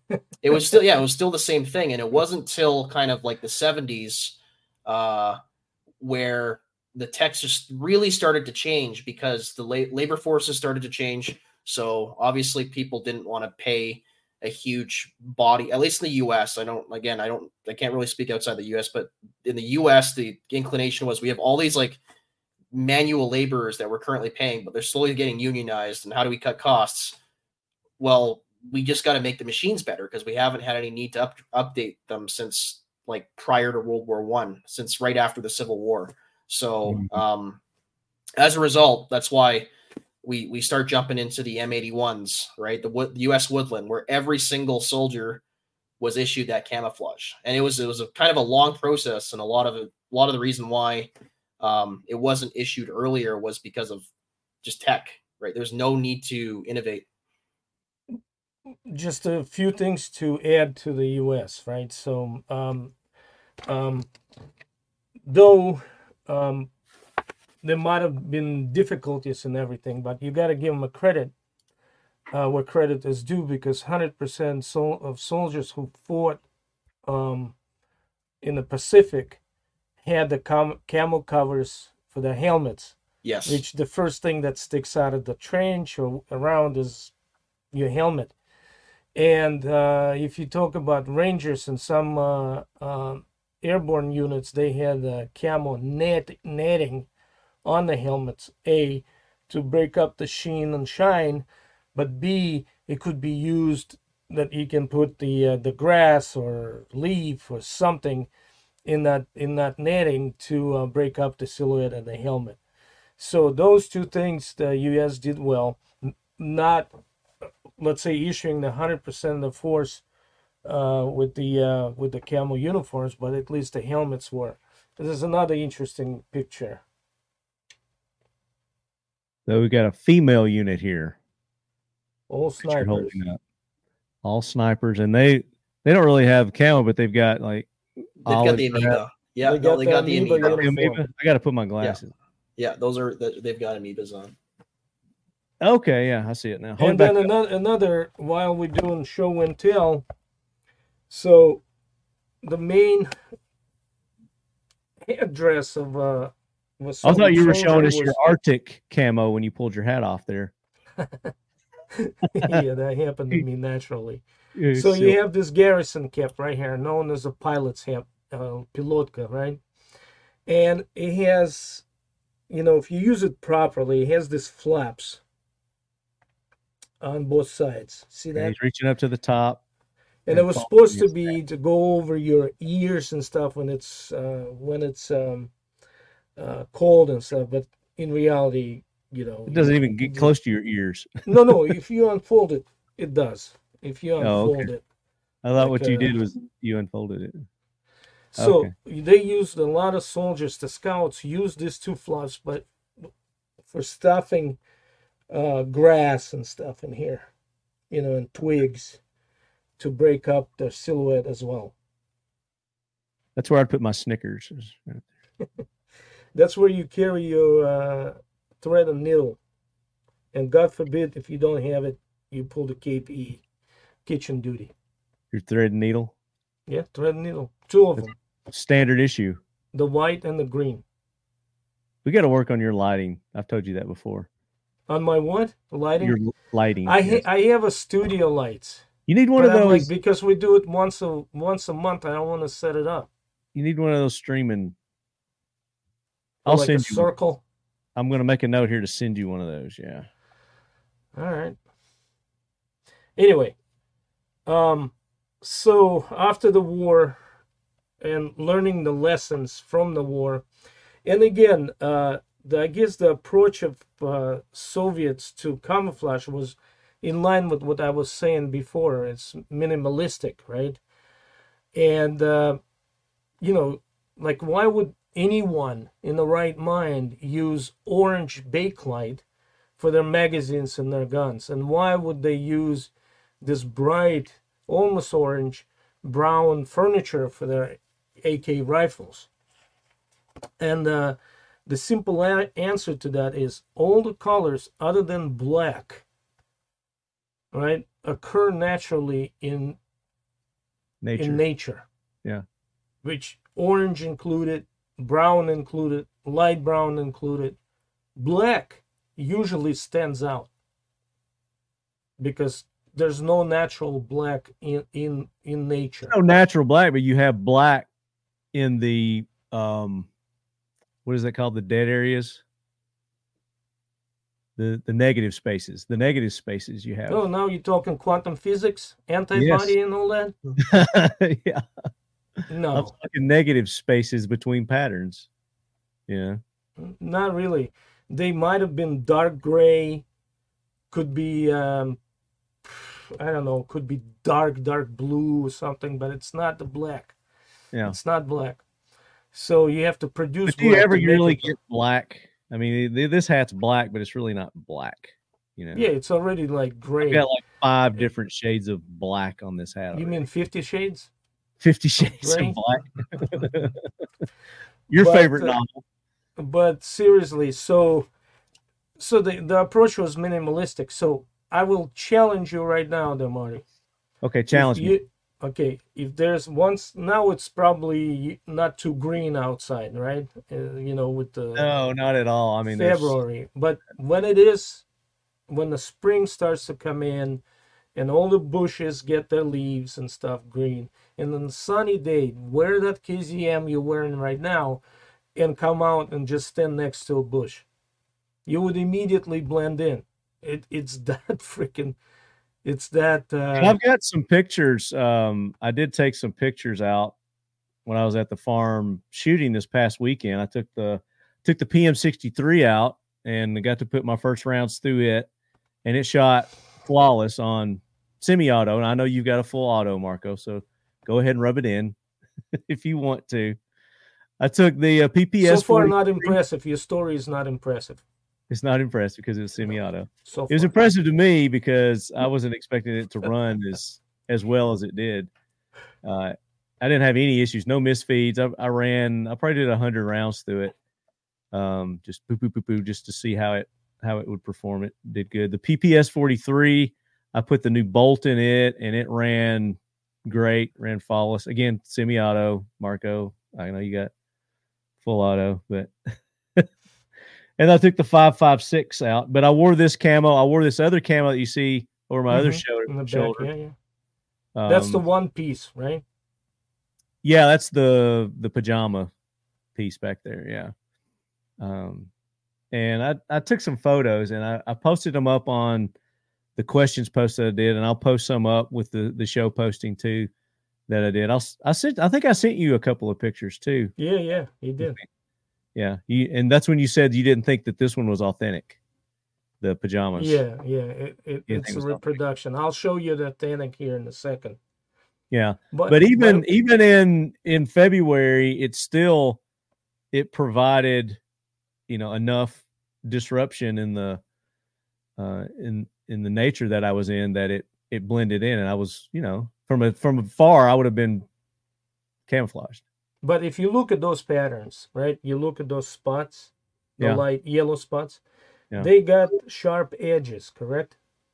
Looks yeah, like it's more a like a digital. Yeah, it's like a digital. Yeah. This is 1950s. So This the is a Sovi- 1950s. Soviets designed it in the 50s, knowing that we see uh, our gli- uh, our eyes work in the pixels. Yeah, So that one's see- digital too. Yeah, yeah. So so is this right? So uh, you Yeah. can see the sharp edges. So our our eyesight, we see square bunch of square lines together to make the round thing. So we we see in pixels, sort of like an early plasma TV or something. Right. But um, so that just goes to show you how far this digital pattern kind of goes back, right? Too. Yeah. And so um, Would you say they're the first to do a digital? absolutely. I mean, I, first to come out with a digital? somebody can throw a rock at me tr- trying to, uh, you know, dispute this point. Although it would just bounce off on me anyway. but uh, Stick to the anyway, so in Afghanistan, the uh, the border along the Soviet, which is Tajikistan, Uzbekistan, and Turkmenistan borders, there were forwarded units that provided a buffer, sort of buffer zone to secure the border. So they were advanced border guard units, which were under um, the KGB, right? The the Committee of uh, State Security Committee. That's who supervised the border guards. But anyway, and those guys did exactly the same thing. They in, interjected caravans. The whole thing of border guard is being concealed and, and invisible, so on and so on. So Right. their Afghan uniform in the later wars of Afghanistan campaign, and in, in the later stages, was this. Let me switch to you. Hold on. All right. So And what is is this? basically what you're wearing, but more of a, in um, the the uniform pattern. So they were issued with this type of uniform, and it was very popular. If you run into them like we did, we uh, ran into two different um, units. and We would be trading our striped shirts, you know, for Mhm. some of their uh, uniforms. You know, like Where can I get one of those striped shirts? The the famous white and blue. I might I might hate, have one that's new. A brand new one? I think so. I'll I'll let you know after this. Probably, I'll- probably wouldn't fit me though. You're, you're no, it's it's right? it'll probably fit you better than it fits me now. anyway, but uh, we were. And what is that called? I mean, that's not really camo, but you see that a lot in uh, Russian uniforms in the olden days. The the white and the blue stripe, vertical stripe, It's called uh, stripe. te- telnyashka. Telnyashka. Telnyashka. And uh, the root there is tel for word telo, which means your body. So it's sort of like a, a body shirt. But it was issued with this pattern, with this colors, issued to airborne units only. Okay. And It seems since uh, Spetsnaz didn't have its own uniform, they were uh, supplied as an airborne unit. Gotcha. And they those were tight fitting, like you said, body kind of like body. They were Uh, Not necessarily. It's like a tank top, but uh, the only thing is was a higher collar Yeah. and kind of wider shoulder. I don't know if you can see it. Yeah. And Like a tank uh. Like you said, like a tank top. and it was part of the uniform that you wore, even uh, your um, a parade or everyday uniform. So part of your neck will be covered by that pattern. And why? What was the purpose in covering the neck? Just no, for- it's just showing, you know, otherwise you had to, all the infantry guys had to button up all the way up to the neck, right? right. In this case, um, the airborne units were actually had a free Didn't have that to was button up all the way. like a, yeah, like a crew neck type of a wedge. Didn't want to show that gorilla hair. That's what it is. Yeah. Yeah, to, to not to show the, all the hair in their, you know, chests.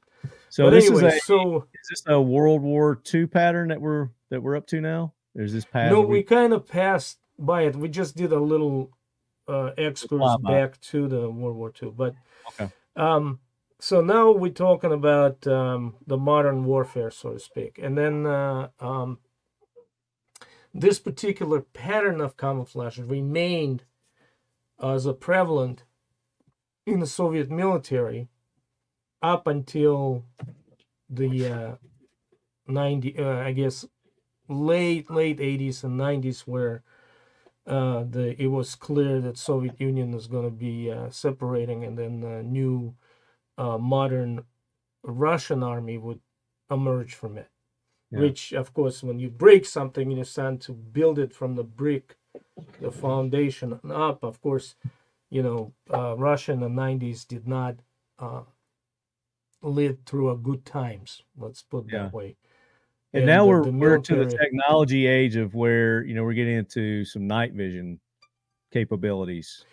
uh, night vision capabilities actually uh, the world war ii was the first use of infrared um, lighted Right.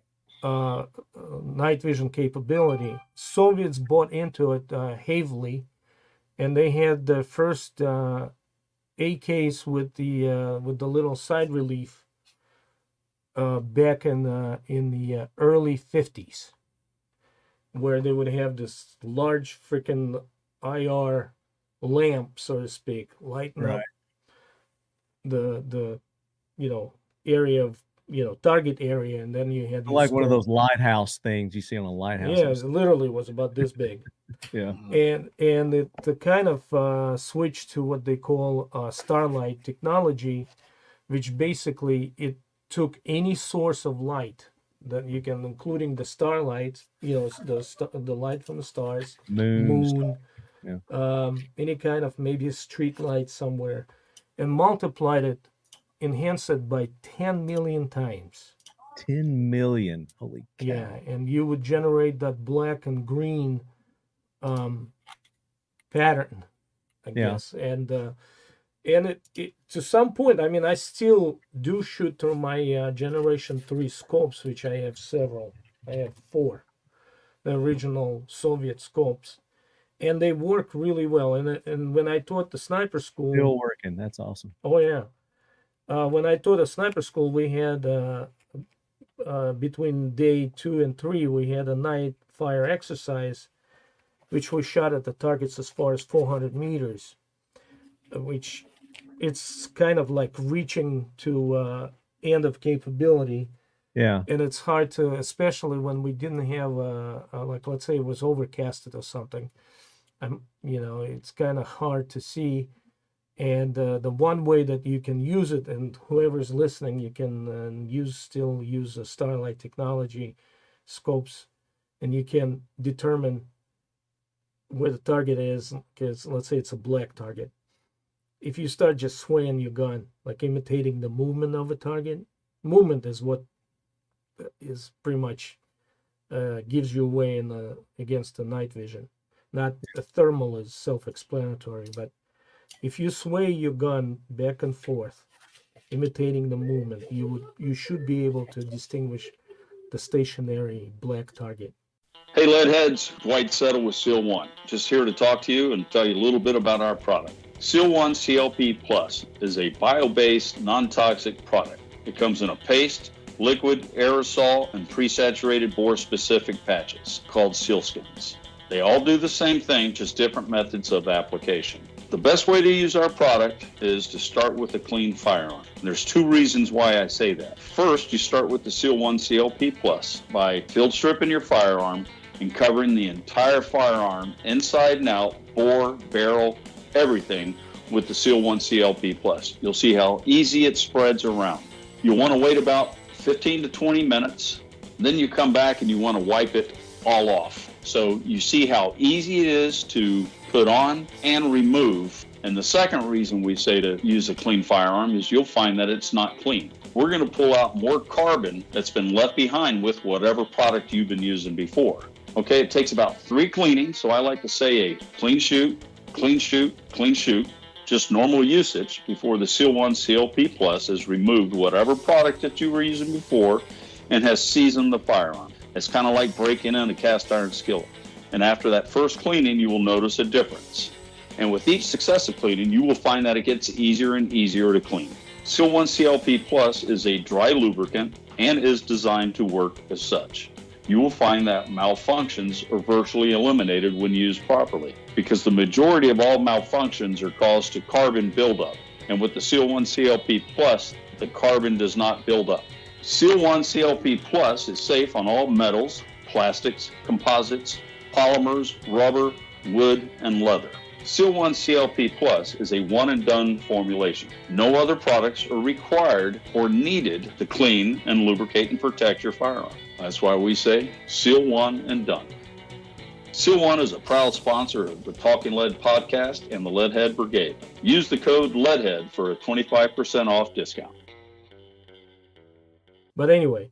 So I guess my point in, in in bringing up the night vision is at what point did militaries realize that okay now we've got to defeat yeah you know not let just me, normal let, sniper scope now we got to defeat this type technology. Correct. Let me uh, check out for just a second to grab two more items.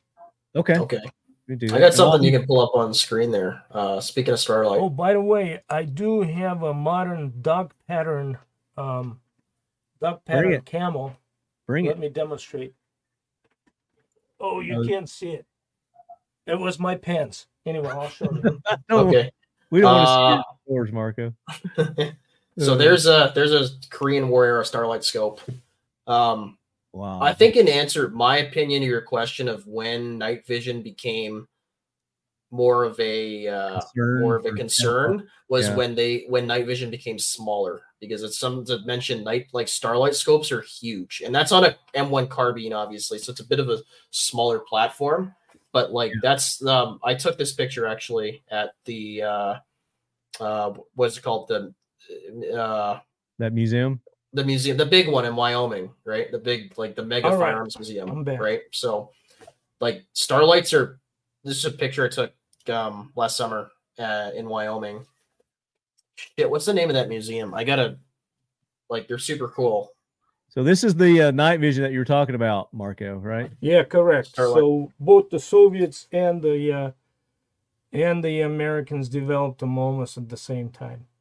Also the starlight scopes that uh, we talked about were developed almost at the same time in, uh, in uh, for Vietnam War use on M16s. Yeah, and the so- Soviet model was oh, uh, by far more. So I got the name of the museum now. I want to make sure Cody, Wyoming's uh, Museum of the West, right? It's Correct. The, yeah, one of the biggest yeah. biggest firearms museums in the world. So I took this picture. Um, the Starlight, I think it's actually plugged into like an external battery. Uh, this is not. I wouldn't say this is optimal for like a recce patrol, a recon patrol, or anything because it's it's just so large. Um, it's more of like a static position. You have like you know a few hundred Chinese soldiers coming up a hill in Korea, right? I've had the kinda- uh, the curator of that museum on the show. yeah, before. yeah. So I'm sure he'll. Uh, the we had the will round tables there. She Yeah, she Hel- Ashley. Hel- what's her name? Hel- Hebliz something. Yeah, a- Ashley He- H. Yeah. Uh, Heblinsky, I think. Heblin- But yeah, that's like a that, yeah. yeah, She's been so on a lot anyway- of uh, his, history channel shows and stuff like that. yeah, yeah. So she knows her stuff, but that's the one at uh, actually at that museum. Uh, the one Starlight example. I don't know if it's a particularly special Starlight. Some other stuff there is very special, but um, yeah, night vision doesn't become smaller for a few. It's more of like a, at least in my opinion. Um, I'm not an expert on night vision, but like it seems to me to be more of like a static position thing. Um, so it's not in every scenario where night vision is something that needs to be defeated. Now, interestingly, I've got I've I'll got a right, weird. I'll I'll be right back. Okay, Like right back. I've got a bit of a weird one to show you. All right, let's see it. and maybe I don't know. You'd have to ask Fidel Castro what he was thinking when he when he got people to develop this. And maybe this I don't think he's around particular anymore. camo. Yeah, yeah, I know. Maybe So we ask him. um, this is a really interesting one, Cuban gray lizard, and uh, you know what I'm wearing right now, the Rhodesian brushstroke. Uh, basically, on the other side of that war, uh, I, at least you know in South Africa, Southern Africa, um, with Soviet aligned forces, uh, or Soviet or Chinese aligned forces, the Cuban troops and Soviet advisors wore this particular camo, Cuban gray lizard. So this is a mint condition original Nice. um, that I have here. Is that Fidel's? And, like, there's a lot of pictures actually. If you look up Fidel visiting troops in Angola in the 80s, uh, the, the it comes up quite a bit. Um, let me see if I can find uh, the the camo in action here. Um, if I can share the screen. Uh, uh, Cuban. what are you holding up Angola. there, There we go. While he's Oh pulling that. yeah. Here's a Generation 3, a Soviet made uh, 1 PN 58, the Starlight. Oh, you have one. yeah. I have- It's that's S- That's sick. pretty. That's super cool. I have two of this and I have the 34s, two of 34s. Wow. Now, if and we so it mounts to a regular side mount right here. Either it's P, uh, SVD or um, your AK-74 or AKM. The turrets, um, I don't know if you can tell. Oh, okay. Let's see if you can. Um, where my fingers are, right here, yeah, so you're pointing toward the, right uh, there. It says SVD, but it comes with the several um, turrets that you can replace. The I guess the the scales that you can replace. It's uh, RPK, uh, PKM, RPK seventy four. depending on the rifle that you're using it on, then they've got the Correct. adapters for that. So okay. this right here is diaphragm, so you can use it at daytime by uh, opening or closing it, right? And then at night, this is your lens. Okay. So Does- at, at that time when this was developed and it, and being issued to the troops, Can you still get Soviet that? Union- You um, find surplus of those, or No. possible to find? I mean, I, I, I I'm willing to sell at least one of them. Anybody wants?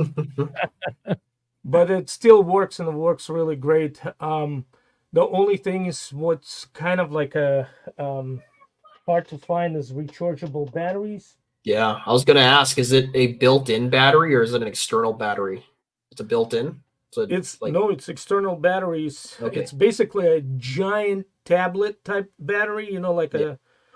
a uh and they encase in this case right here. However, when I when David Fortier and I went to uh, NPZ, which is the optics plant in Novosibirsk back in, um, I want to say like 2008 or something. Um, I brought up a subject and saying I got a couple of the scopes and and the guy goes, I got you. And he gives me this container that looks exactly like this. When you open it up, you can put three uh, double A's in it. Oh, that's Oh, good. That's good. Yeah, yeah. So I have that. I was going But- to say, is it impossible to get those batteries? But they've done a an adapter to where you can use modern day batteries on it. Uh, well, uh, that's what he gave me he gave essentially you, yeah. while I was there. But um, I also have uh, uh, old charger that was actually plugged into the BTR or BMP Oh, while you were in the back, and I would charge these batteries. I still have that. I rewired it for a regular car, 12 volt, nice. That's that's nice. and uh, so I can charge it in the car or in a special adapter where I can plug it on the wall. Very Well, but it's it still works and it's clear as clear as day. No, it's, Mhm. it's clear as a starlight scope. and We'll that show that could be part of the Marco experience. So when we get that, oh, range- absolutely, it's no doubt about it. Nice. But uh, like I said, I have all kinds of things that you can shoot. So and as of late, we have RPG seven. yeah, you mentioned that the last show. You uh, held it up. So yeah, Yes. So um, back to this one piece cam- camo, and this is the true color of it. Uh, it's green with gray pattern. okay. Okay. Also, it has And what is this Um, called? this is called K KLMK. KLMK. Okay. So it also has this thingies, right? Back it up a little bit, and then the light is coming from top. So tilt it so we can see there. So we that's where you put your grass and twigs and stuff in it. Actually, I do have a. Let me see if I have a picture of it I can share. But what what We you have here, right? It's a '70s design, and the use of starlight scopes already, in you know, in wide swing. So when you turn it inside out, what CJ was showing the American Parka Uh huh. for anti uh, night vision uh, pattern. This particular uh, outfit also, if you turn it inside out, it becomes. I don't know if you can see the pattern, the Yeah. mash with the spots, right? Yeah. That's a combat the uh, night vision. The night vision. Okay. So they had they had to answer my question. They had already considered this and were developing counters to to night vision. Okay. Correct. And this So was let the me see if I can this was the find you 50s, this. right? This was the fifties. No, it was This more more- of like a late '60s, early Mm-hmm. '70s. Okay. And again, it's just because like the early 50s era starlights are huge. Like comparative even to what Marco had, like that that one there at the Museum of the West is like huge. It's, It's like it's a giant No, it's two. Di- Yeah. Hank, it's two different generations. The one Yeah, that's uh, the one that you saw on the mounted an M1 carbine, and the same one that the Soviets were using. Those were that large lamp or projector looking thing. It's actually IR, is the uh, infrared um, Right. source, and uh, the uh, the scope itself picked up the lit up uh, target. This one right here does not use IR at all. It uses the that multiplication from Uh-huh. stars and moon and stuff, It and amplifies. the, the yeah. multiplies it by uh, 10 million or more, whatever. And so it's a different technology. Now, modern uh, um, night vision, which we say, oh, it's generation five, it's light years ahead, it uses IR lighting source again. And you know what happens in my in my scope, PSO1 scope on my um, SVD rifle, I had a little screen that I can flip and then I would see the IR sources. And oftentimes you would look, they look like a tiny little Christmas lights through that scope. And, uh, and all I have to do is position my lit up uh, reticle right on that light and pull a trigger. So You're the right. IR is only IR works both ways, is what I'm saying.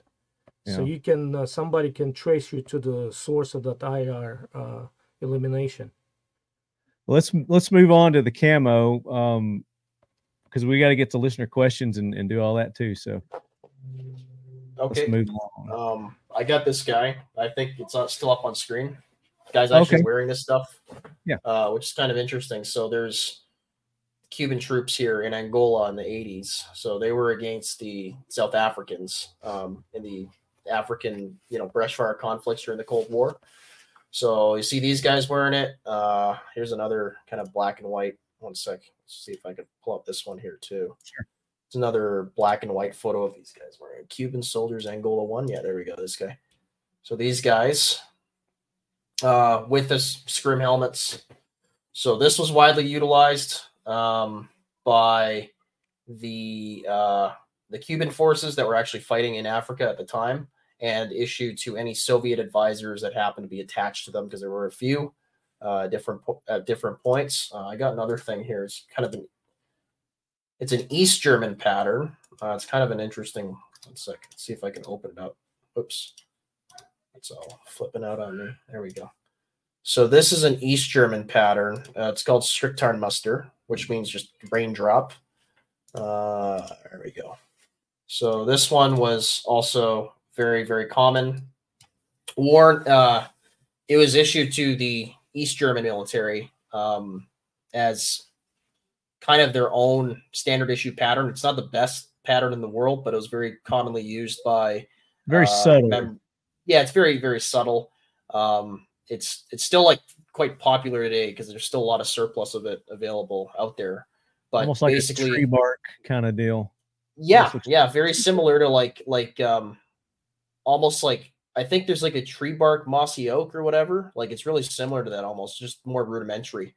Uh, but this this is my example. It's somewhere deep in my library somewhere, but this is actually my shirt.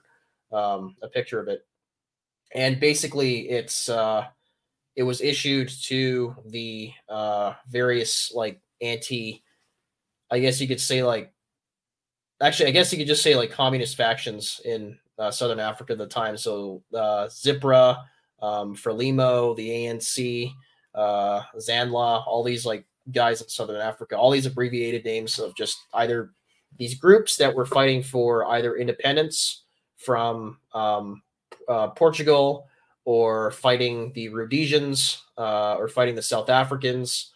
Um, or in the case of Southwest Africa, also again fighting for independence there uh, these these the the guerrillas, the communist trained guerrillas, uh, were very commonly seen in that particular pattern too, which is just kind of a dirtier gray, right? It's very very German um, in the undertone, but yeah, it's got this weird gray to it. Uh, this is a really interesting. Hold on, let's see if I find the other thing here. So, if you're not familiar with like the ANC, the ANC are basically um, Nelson Mandela's faction, right? Very early on, uh, fighting for basically against apartheid. So this is like it's straight up propaganda publication from 1967, anti-apartheid news, and it's the first time that these groups are kind of showing off their capabilities and stuff. Uh, you can see, even though it's very rudimentary and it looks like they're they're wearing clearly like the East German uniforms, um, they're making good use of like the foliage, right? And I guarantee you they had some sort of Soviet advisor, you know, teach them this uh, without question because it's it's quite effective. So what year was this Um, 1967 1967, yes. So very very early on, not sh- not long. Uh, were you in cuba in 1967 marco Yes, that was my first assignment as a baby. as a baby I said, Yeah. "Googa, googa, gaga, stop apartheid." yeah. so those are very early pictures, but um, it was certainly utilized by by the opposite side. I brought this up first because I think it's like I've actually looked at this thing under nods because this is an original. It does pretty good, like not not spectacularly because um, it's it's an old school garment, but it does Right. pretty good. It's never been washed, so that's probably another reason why. Uh, but on the on the side that I kind of focus on, um, the Rhodesian side, uh, we have, of course, Rhodesian brushstroke, and there's there's an original shirt made by Statesman. For anybody, you know, because there's a lot of people that are very, I guess, anal about this. Like, like, is it a real, Brand genuine aware. article? So there's there it is, Statesman. For anybody that knows Statesman, uh, Paramount, Traco, and uh, John Rowlett and Sons were the only real manufacturers of the genuine article. So there you go, Rhodesian brushstroke Statesman shirt.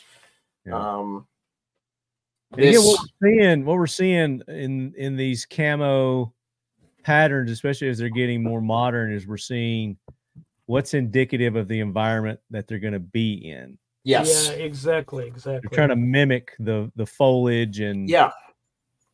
and whatnot that's in the environments that they're in. So this particular pattern derives uh, in large part from an earlier pattern that was adopted by the Portuguese about a, let's say, like five six years before the Rhodesian, not five six years, a little bit, little bit before the Rhodesian, maybe even like ten years before the Rhodesian conflict really kicked off. Um, Portugal had a bunch of colonies in southern Africa. So they controlled Angola, uh, Mozambique, Guinea-Bissau.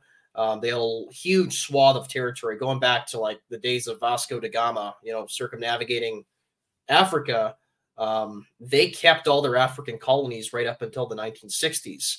Uh, and t- towards the end of the, uh, after the death of the, the dictator um, Salazar and kind of the end of the old regime in Portugal, uh, the local Africans who had been living under Portuguese rule for a very long time, um, largely influenced by kind of Marxist liberation beliefs, kicked off a series of revolts and civil wars uh, inside these countries. So the Portuguese uh, got a heck of a lot of experience um, operating against these uh, various insurgent groups over multiple countries, and I I'm not a big expert on those particular conflicts because I don't speak Portuguese. A lot of the stuff is kind of like behind language language barriers in, in a big way. Um, but they developed uh, variants of this pattern, the Portuguese lizard. They were horizontal and uh, vertical patterns. So, so this one's like more like a vertical, but some of them are more horizontal.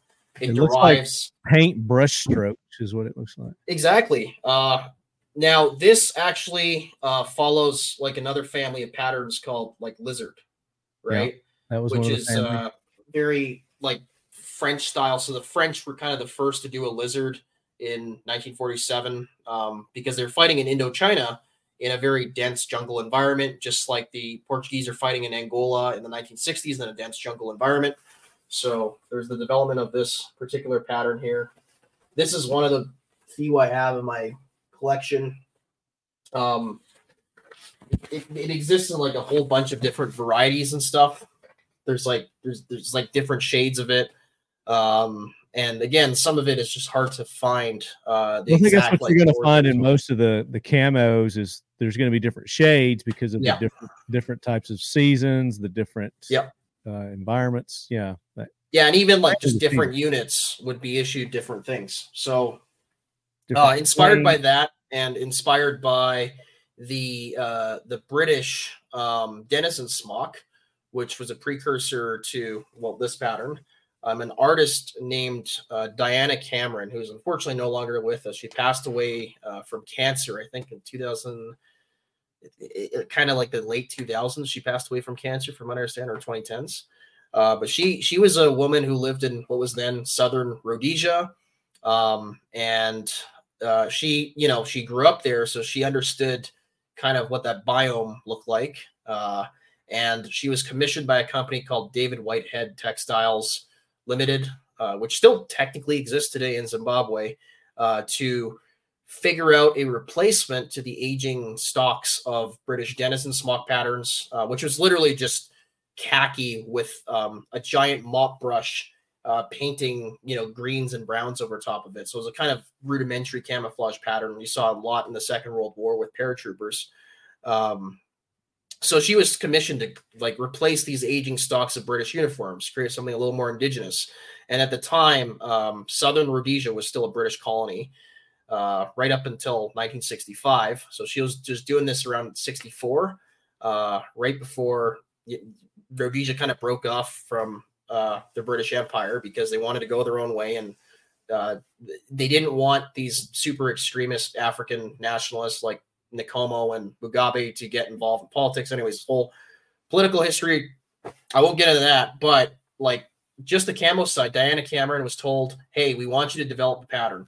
So she literally went out, like looked at the biome, and she had a good eye for it. And this variants of this were the first developments. Um, there was a more arid coloration at first, uh, and then it got darker over time. So you, you, see here, I have like an unwashed shirt of yeah. my pattern, which is it's a modern cut and stuff, but and what is the like what is the Rhodesian pattern known as? Just Rhodesian pattern? Rhodesian brushstroke. So this is specifically second pattern Rhodesian brushstroke. There was an arid pattern at first, which was fielded. Uh, those are really, really rare to come by now, if you can come by them at all. But basically, the first pattern, um, the first, the arid pattern, uh, was was a little, little too deserty uh, for the very green, lush uh, southern African landscape, right? right? So they they went back to the drawing board they tweaked the colors but they used the same shapes uh, one of the very distinctive shapes in that pattern is the thunderbolt or lightning bolt as people call it right and uh, hmm. they they tweaked it they made it darker this is obviously an original like very very old shirt so it's very faded um, i have some other original examples a little little tiny bit better but they're all like you know all my mannequins and stuff right now. No, that shows. But there's shows um, yeah. but this this shirt here is basically what my other bush jacket that I'm looking at right now uh, looks like as far as coloration.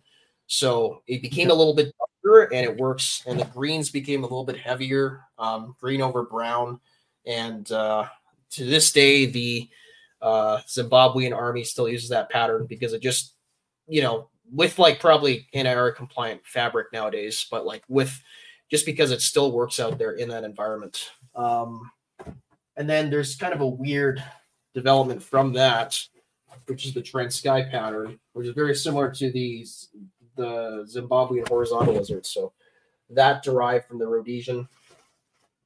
And it's more just like a simplified hybrid between. It's like they took the uh, palm leaf looking design yeah. of it yeah, basically. So it's an interesting one. I figured I'd show that as well. But yeah. uh yeah, those are some of the original ones. And um unfortunately for the the South Africans, most of their guys were wearing this, which is just Nutria Brown. Uh, because it, especially in Southwest Africa, which is a very different biome than even like Mozambique um, or Rhodesia or Zimbabwe. Uh, there's Nutria Brown, which is just brown dirt, just dirt, right? dirt, just, dirt color. Uh, it worked fairly well. Down, that's perfect. Yeah. Yeah, it worked fairly well. Um, part of the reason why they had that particular pattern was because it was a it was a conscript army. Um, sure. Rhodesia was like because so much of it, so much of the Rhodesian army was black, black African, Shona or Ndebele. Like most of the guys were volunteers; they were not conscripts. So uh, and it was a much smaller military, even though they didn't have the biggest budget in the world and they're facing all kinds of international sanctions. Uh, they still fielded that pattern basically to everybody, uh, including uh, members of the British South Africa Police, so like the National Police Force. Um, everybody was wearing that camo, with exception to uh, I, uh, INTAF, which was kind of it was kind of a weird hybrid between military police and like civil servants um, INTAF. So they wore khaki, but everybody else basically was in Rhodesian brushstroke throughout the course of the war. It's kind of interesting. Now, yeah. some of the um, South African units here, I got something pulled up on the screen because I, I, don't have my original here, unfortunately. Uh, I don't know if you can see that. Uh, yeah, I got it. There's right a so there's three two battalion camo. Uh, one of the units in so- Southern Africa. Oh shoot! I don't know where my other I had other coats. I don't know where they are. They fall or something. I don't know. Anyways, um, I had I have a variant of that pattern. So, oh, there's another guy. And what are we looking at, Marco? Marco's holding up. Uh, so you're looking at that KLMK one One sec. piece, I'll be I'll be right back. Okay. and you you got the KZ, KZM hood under, underneath with the veil over the head, and you could see in the arm bands, you know, in the upper arms, there's twigs sticking out of the Yeah. those. He's got it tucked things. tucked in various spots of his his camouflage there. You know, I don't And think that's here's- what it's, saying. it's actually me. Is that you? Yeah, What uh what year was that? uh, like Did you go out this weekend to do that? no, it was like a 2010 or something. Okay, there we go. Okay. All right. So let's let's do this. Um, I know you want to show something else, but we need to move on. Um, we kind of need to try to fast forward and, and get up to modern day uh, uh, camos, so we can do our listener questions. Oops. We still got to do listener questions, and we're two hours into this, so let's Okay. uh, let's let's go into our our pulling it up to modern day here, Marco. All right, so the U.S. went with the ACU, and uh, you know the for the Army, and then you had the Marine and Navy and stuff. Marines went with their um, MARPAT, which is by digital and by far more effective than uh, ACU. ACU, in fact, this is the pattern right here. Yeah, the Right. ACU. I've got uh, some some bags in that. Right. So it's just to give you an idea. If you walk away from firing line, and the person is standing there, like let's say a hundred yards or, or further, this thing shines like a neon spotlight. Yeah. I don't know what they were thinking. Obviously, if you're in the field for a while and it's dirty and stuff, and it starts to blend in with the dirt, but it's neither here or there for either a wooded area or green, more pre- prevalent European theater, or the sand uh, sandbox, which is you know khakis and uh, light browns, uh, more uh, beige, more. I think uh, whoever prevalent. picked that uh, was probably friends with the designer, and uh, that's how they got chosen. Right. So the money is shared and uh, divided. Exactly.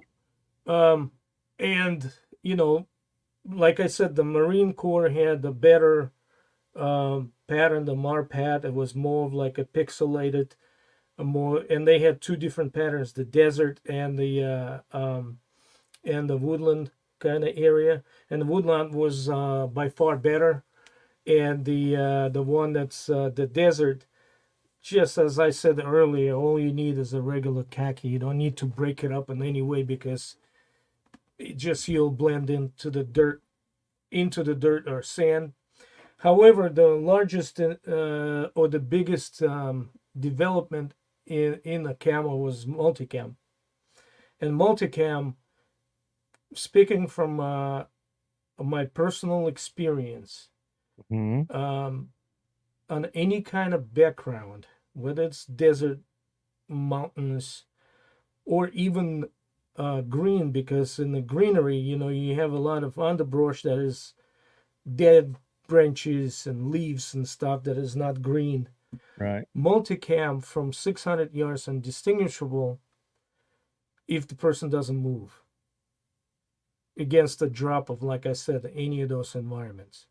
I And that's the one thing in- In any camouflage, is movement is going to give you away. That's Well, yeah, I mean, so, and in conclusion, the best uh, camel pattern, bar none, the for, by its effectiveness and stuff, and uh, concealment, is a white camel in the snow.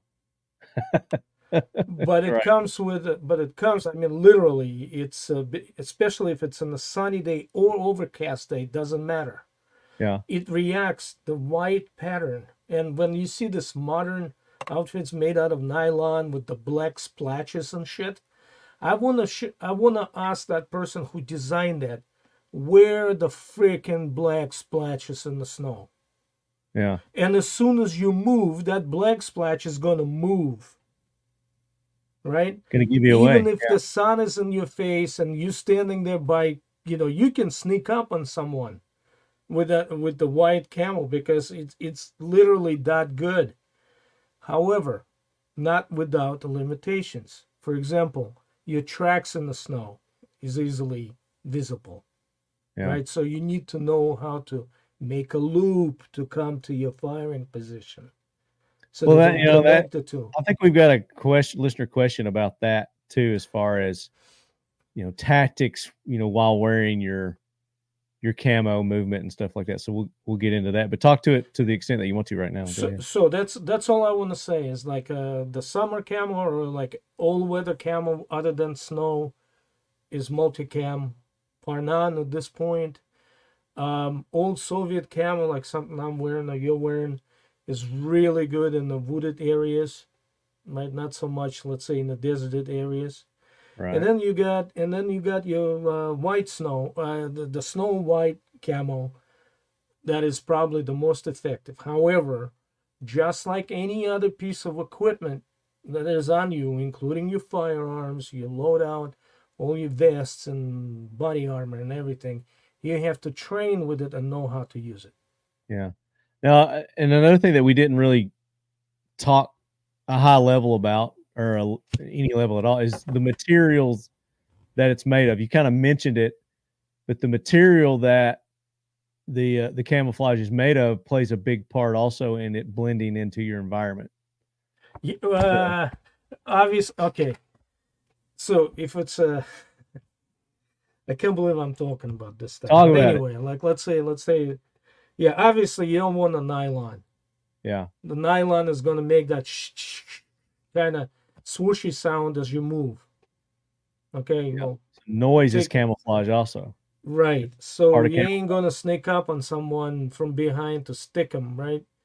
Uh, like a you know sentry guy, somebody. But anyway, Sound like parachute Yes. pants. yeah. So you want you you want something that is like a a cotton soft, you know, stuff or some kind of cotton blend.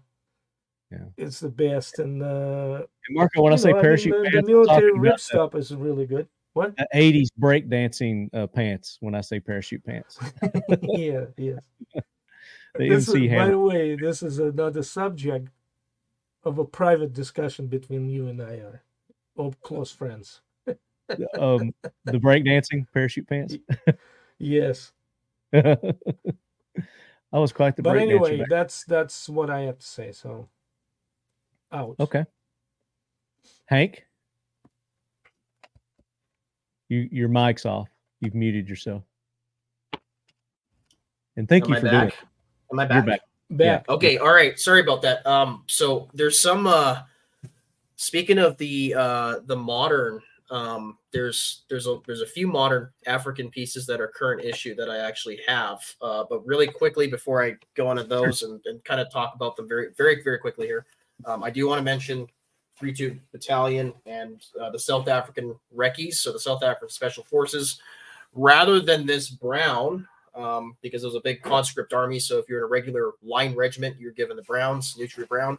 Uh, they wore like this, basically. There's my original dark Recce pattern. Okay. So pretty cool. It derives from a pattern that was utilized by a group of guys called the Hunter Group, which were just a bunch of Army reservists uh, that had a lot of spare time and recognized that there was going to be a need for special forces in this counterinsurgency war. So they developed their own custom pattern from that. Uh, the 3-2 battalion slash Recce patterns were all developed. So they wore that. Uh, on the note of the Portuguese lizard, uh, even though it was developed all the way in the 1960s, it has survived into the present day in the form of this variant of Portuguese lizard, which, from my understanding, even though I don't speak Portuguese, but from my understanding, is the current issue to uh, their Marine Corps or Naval Infantry, uh, the Fuzileiros Navis. So I'm probably completely butchering that pronunciation, but this is still apparently their current issue uniform. I bet Marco speaks Portuguese. Don't you speak like 12 different languages, Marco? See. See. See. Okay, see, there you go. See. So naval infantry apparently still uses this uh, unto the present day, um, and this is kind of an interesting one. So this was used a lot by another counterinsurgency unit in southern Africa called uh, Koevoet, um, which was part of the Southwest Africa uh, Police Force, uh, what is now modern day Namibia. So they used a pattern called, uh, well, it, it just South African Police second pattern camo. Looks like an, looks like an elephant on there, little yeah, baby so patterns. Unlike like the forests of Mozambique, like Namibia is a desert, right? So this is a very um, desert camo. And if you come, I'll come really close up so you can see that. Yeah. Now, are they are they using this to hunt the poachers? So, interestingly enough, uh, this is still used by the South African Police like service, the, the modern South African Police Service's Special Task Force. So that's your equivalent of like SWAT, right?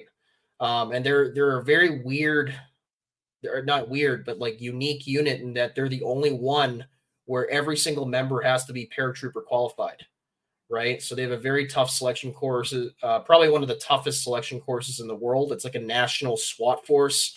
Um, a pretty good documentary on them in, in on YouTube where I think it's like Bill Clinton goes to visit Mandela and oh, they're, they're hanging out, they're talking, they're giving their speeches, but who's there, you know, with the sniper overwatch is special task force. So to this day, their special task force still uses that pattern. Um, and they're wearing, you know, like Crye Precision check, like play carriers and all that stuff, all your modern stuff. But that's that that old pattern that is, you know, dates back to the 80s in the Southwest Africa conflict. They still use uh, to this day, from what I understand. And the South African army today. So I mentioned the Zimbabwean army still uses this basically, uh, just with the browns over greens rather than green over brown, but it's functionally the same pattern. Um, the South Africans, don't ask how I got this because this is illegal to own in South Africa. I don't know what you're talking about. Uh, this is the Soldier 2000, which is what they currently use. Um, it's been fielded in a lot of their current deployments with, uh, I don't know what the, the African equivalent of the UN, the AU or whatever, African Union or whatever. So a lot of their deployments and UN deployments as well into um, Central kind looks like Republic. a cross between the amoeba, the woodland, yep. and uh, multicam. That is right. It, again, it's yeah. the break up the uh, yep. shape and silhouette and the environment you operate. Yeah, I haven't, so, haven't been to Africa several times and been through the entire country of Mozambique, and I'm talking about not Maputo or big old towns. I'm talking about from border to border, uh, you know, west, east, and then south and north in the 18 hour day and the freaking uh, rail inspector car, which I probably dropped a kidney somewhere along the way, crossing Limpopo River.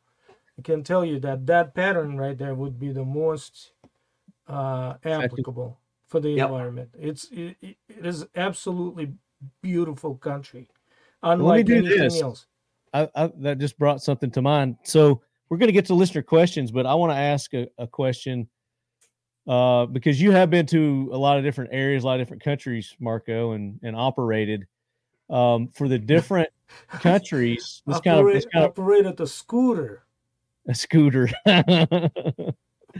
Talk about just like that. It's like being in that region of Mozambique. You're saying that that pattern right there that he that he showed up. That's the most effective pattern. So talk about the different parts of the world, you know, where the which pattern is going to be the most effective? Well, okay, so if you take if you take um, a picture of a place that I was like outside of the city in the you know in the where people live in those round huts and then they basically uh, cook uh, food on uh, uh, cooking fires outside and you know I mean I've seen it with my own eyes with baobab trees and stuff and things in the environment Right. Uh, so you gotta, you know, kind of pay attention to the elements. So first of all, the dirt is red.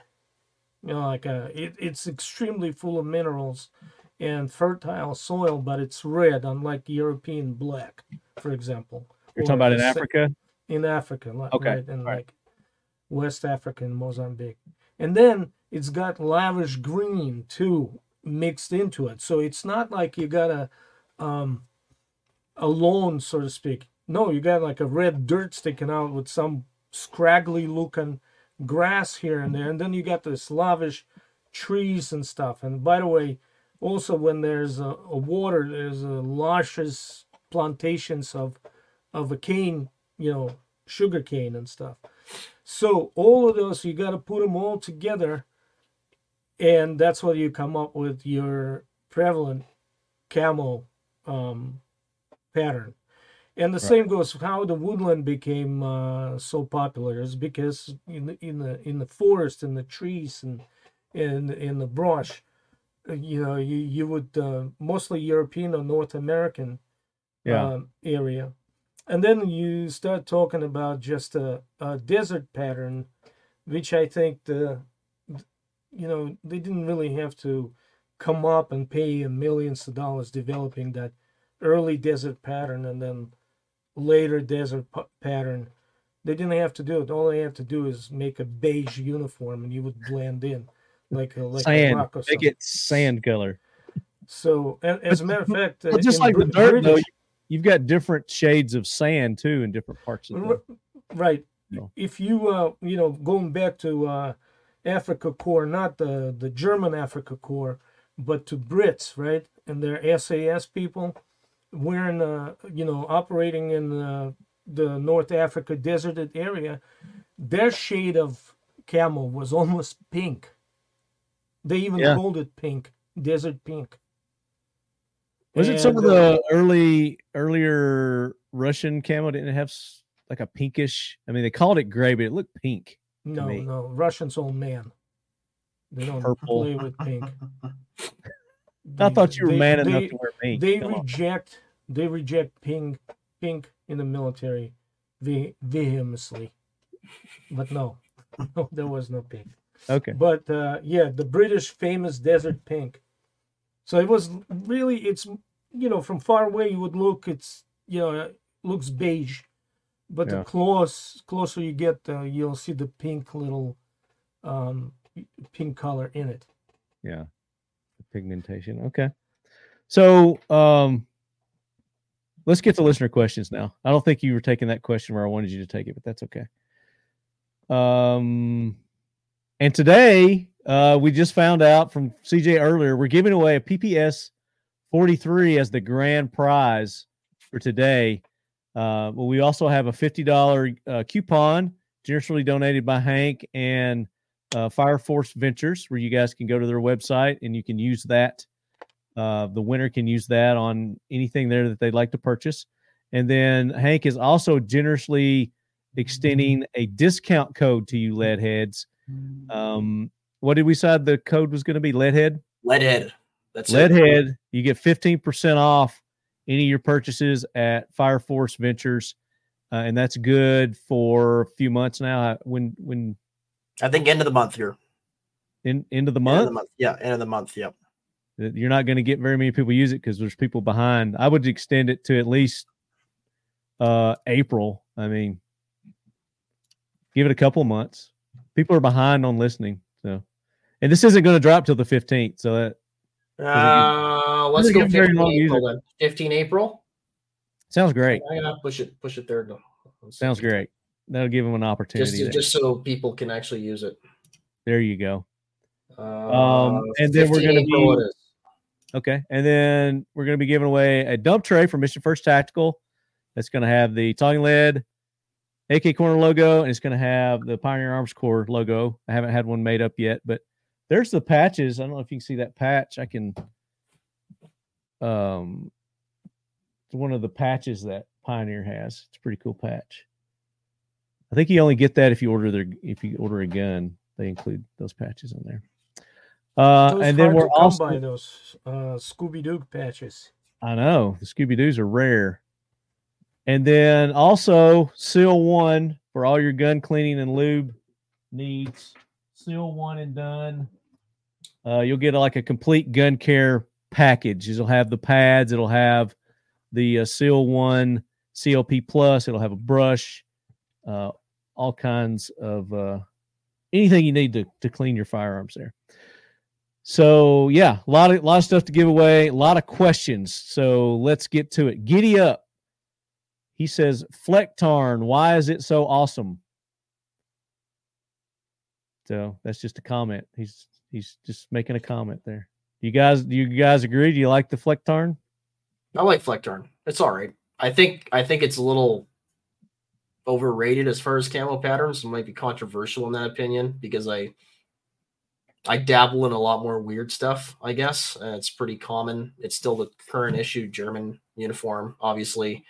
Um, it works in a lot of environments, but there's also a lot of environments where it doesn't work in, and that's that's so there's there's a desert variant as well. Um, so you know, I kind of have to take points off for that, but uh, it's a it's a pretty cool pattern. Derives from pea dot, you know, which is a Second World War pattern.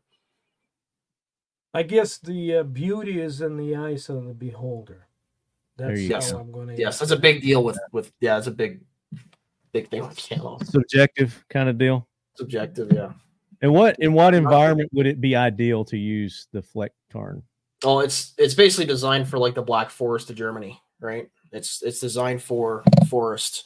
If you try to wear it in any scrubland or whatever, you might have a much harder time because it's just so green. It's just like heavy, heavy, heavy green, right? Um, the way it, it, turns out, and uh, there's there's like this these little orange bits all over Flecktarn, which give it which make it really good for like with any dead vegetation, but not too much dead vegetation, if you know what I mean. So again, any like brushland doesn't it wouldn't work as well in desert. Uh, yeah, you're you're you're just a sore thumb. You're a bobbing tree basically if you're in the desert. So um, yeah, Gotcha. it's it's very specific for like a very temperate forest. Next question. Snuggly Spetsnaz 04. I can already tell this is going to be a great episode. Fire, fire. It is. It, it has been a great episode. John Adams III. Why did Tiger Stripe never catch on in the U.S. military other than in small SOG units? It seems to break up outlines much better than other types of camouflage. Looking forward to this one. Love the history behind camouflage and surplus. In the jungle, it works, but uh, U.S. since 1975, uh, maybe some occasional excursions into Panama and south of the border, didn't really fought major campaigns in the jungle environment. Yeah, and the reason why. Yeah, the reason why in Vietnam that tiger stripe wasn't just given to everybody because it was a holy jungle war, but some guys were given ERDL and most guys were given OD, you know, 107, right? The reason why, again, technology. It did not get like the looms and stuff being used for a lot of like even uniform production were 1900 vintages, right? They're like 70 year old vintage machines. Um, it was just a lot more cost effective to outfit guys that were largely as a result of like McNamara's policies during Nam um, conscripts, right? Ultimately, they're draftees. Like, just give them OD green. So money, money, tech that plays a big part in it. Uh, but you know, Tiger Stripe still is occasionally used. I know by like um, U.S. Special Forces, uh, uh, particularly when they're doing OPFOR and stuff. You know, and non non non like directly operational things, but like training and stuff, it's still used at times. So it hasn't died, and it's still got some utility, but it just doesn't work everywhere. And at, at the time when they could have issued it to everybody, it would have been too cost prohibitive. Marco, you got any? Take you. You said yours is jungle. It was effective. For No, no, the- I was just saying, yeah, the, the probably main reason why it didn't get widely spread is because the very specific. again again um, you know you have to realize what lies in adopting the camel one particular pattern or the other i mean you're talking about the major military. It's not some um, like a, a banana republics Yeah. or smaller countries that has maybe uh, 20,000 tr- total troops. We're Yeah. talking about like a U.S. military, a Russian military, or uh, maybe even German military. I'm not sure how large they are, but you know, to to adopt a particular pattern of uh, of camo, it's like you have to re- redress the entire military, like 1.2 million or 2 million troops and uh, and then you have especially in the U.S. you have uh, different type of forces. So you got your Air Force, Navy, you know, and so on and so on. And now you got the Space Force. They probably need neon green uh, camo uh, to blend in. They And, uh, wear uh, Jedi robes. but um, you know what I'm saying. So now, Yeah. I mean, the smaller mission specific uh, units, such as like special forces, like uh, some of the Rangers, some Marine Recon, Green berets. yeah. uh, yeah, uh, they would m- m- have a requirements for different type of patterns that could be uh, issued to them. But again, it's not like officially adopted military pattern. It would be like the per- permitted or mission specific provided, that kind of stuff. It'd be like a piece of kit. It's like I need this camo for this operation because we're going to be specifically Yep.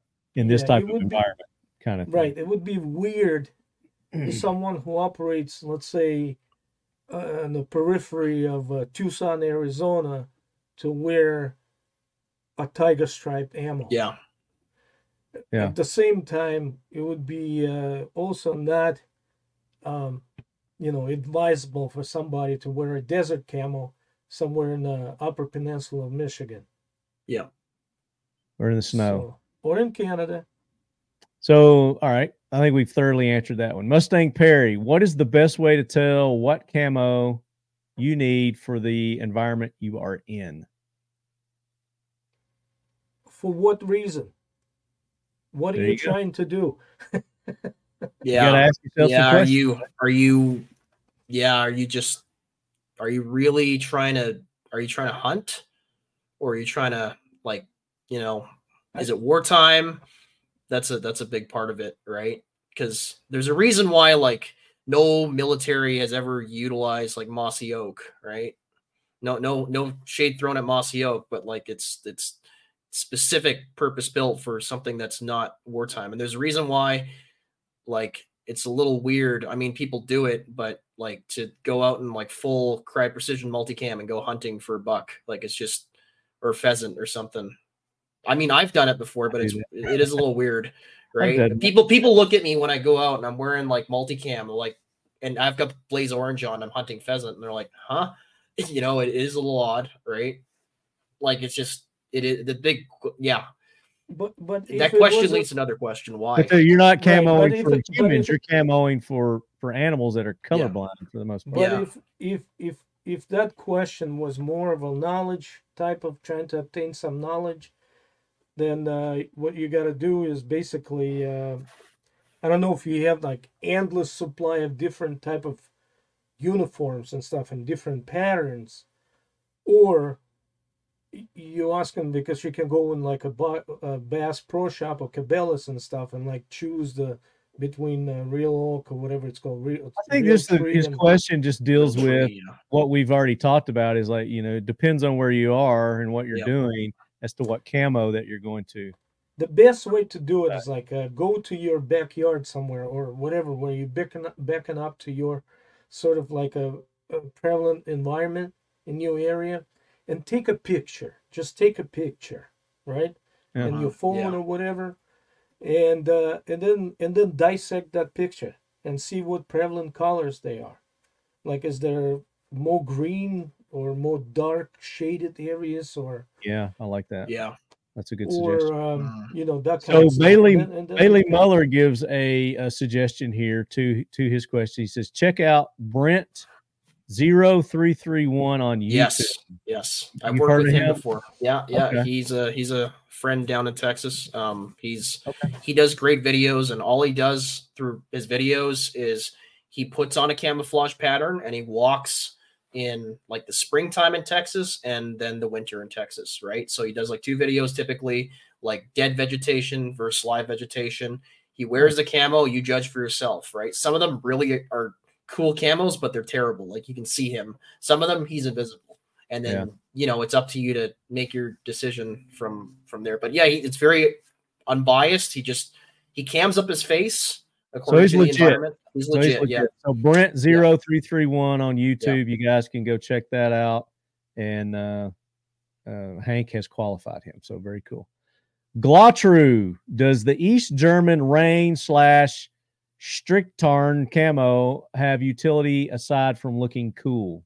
No, I mean it's no. I'm I'm sorry. I, No. I I I own like a lot of sets of it. I think it's pretty cool. I showed it on screen earlier, but Yeah. I I think it was literally like the East German thing where they're like, we don't we're we're basically a Soviet satellite, but we don't want to look like a Soviet satellite, so let's change up our uniforms ever so slightly. And they put little rice flecks on it, right? And I- I, don't know. It, it's and you see like uh, in the, the other picture I showed where the guys are actually wearing it in combat. Um, they're augmenting it with like foliage and vegetation, and that's what's giving them camouflage, not the Strichtarnmuster. Because the East Germans never fought a war, right? The East Germans never actually had to field it in combat.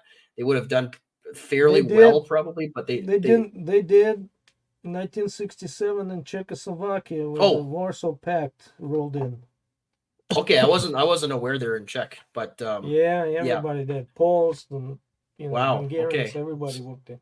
I don't know Okay. if there was any kind of uh, intense fighting or anything, but Yeah, I wasn't. used y- y- They didn't but- fight like yeah, they didn't fight like a conventional war, and they didn't fight like even like a counterinsurgency war in the way that you know the South Africans, Rhodesians, or Portuguese did. So, yeah, I, it's ne- it never got truly fielded, and as a result, like, I mean, the East German webbing is pretty awful. Like the whole webbing system doesn't make sense. The Soviets had much better stuff, in my professional, Yeah, unprofessional all- opinion. all rubberized. Yeah, it's all Uh, rubberized and weird, and everything connects to everything else. So if one thing comes off, the whole thing falls apart. And just yeah, it's it, it's looks cool though. It looks cool. You can't deny that, but it's not Okay. very functional. All right, I think we answered that. Next question: uh, Flood munitions. How crucial is it to utilize face paint camo to break up the pattern? Again, So for flesh, ba- basically saying how how important is it to camouflage your flesh also, you know, with paints? mm, you know, you see all these movies, the Hollywood movies, where they take all this camo and completely cover your face. The big, the biggest thing is your flesh color does exist in in in the uh, in nature. I mean, you if you can break it up, like for example, uh, Soviet Marines love to do just a black diagonal striping on their face, which Mhm. would work perfectly fine. Because if you look at it, you would expect to see some features like nose, ears, eyes, or whatever. And when it's broken up and with some different pattern, you, you don't you don't accept it as what you were Not anticipating. easily recognizable. Right. All that green nonsense that they show on the TV. But but his question is, how crucial is it? I mean, non-crucial. None so of you don't have crucial. to you don't have to camouflage your face. You don't have to camo your face. It naturally that kind of color naturally exists. And then But you- again, what, what do you need to camouflage this for? When you walk in in the in a patrol or something, and so you're less uh, uh, distinguished as a white guy, or I mean, what? I mean, if you sitting somewhere, if you tracking someone, if you're sitting somewhere in a concealed area, right? You your veil, the face veil will do it. A little mash. You're um, in Afghanistan. We often soak the regular cheesecloth in like a gypsum, like you'd get, you know, when you use to um, put the bandages on or whatever the the casts on for soldiers, right? So you you kind of use the gypsum so it becomes like white and kind of thick with the with the little gypsum on it. So you put it over yourself, over your head, and you pretty much indistinguishable between the sandy or kind of light colored, the mountain rocky kind of Yeah. environment. So So it's not the- crucial. it's not crucial at all. Not crucial. Okay, but it is smart to break up the pattern. I would I would think. on uh, on Marco's note, um, I've got I've got just two quick pictures here. Honest, Okay. identity completely supporting his point. So this is a picture of Koos Stadler, um, an SAD South African guy, recce operator. You see his face is actually darkened with basically like shoe polish, and sometimes they use coffee grinds and burnt tire, which is kind of gross. But it's looks like because dirt. he, Just like he's yeah, he dirty. just- yeah, he just looks like he's dirty. Um, and the reason why was to give him the appearance that he was actually like a black African, if because he often, you know, their missions, as the Rhodesian Special force missions, often saw them like walking into enemy bases and stuff. And obviously, if you're a white guy, you stick out like a uh, a sore So thumb. sore so thumb, yeah. occasionally there was a need, but more common. Um, Stick out like J because of Lo's the butt. re- This is the reality of of of what you really need for camo. This is uh this is auto awk in the same unit at the same time frame. Uh, rocking an AK actually. Um, that's his idea of camo. Is that his like gay gay pride camo? Is Yeah. Well, I mean, So he's I just mean, doing a at, river at least they were crossing. camouflage speedos. So Yeah. So um, you can see like if he was to wear face paint and do this river crossing, he'd be it, it like there'd be no point because it'd wash off, right? So um, Well, they make obviously waterproof. he's just They yeah, he's got his paint, he's got his ammo, he's got his rifle. He's not there to hide, and that's that's the point of that. So like it's all situationally dependent uh, as far as face Well, paint goes. also, you know, and we didn't really talk about um, thermal camo or you know anything like that, but you know, putting mud on your body to lower your body temperature, you know, kind of helps defeat. it's a it's a Hollywood. Is that a myth?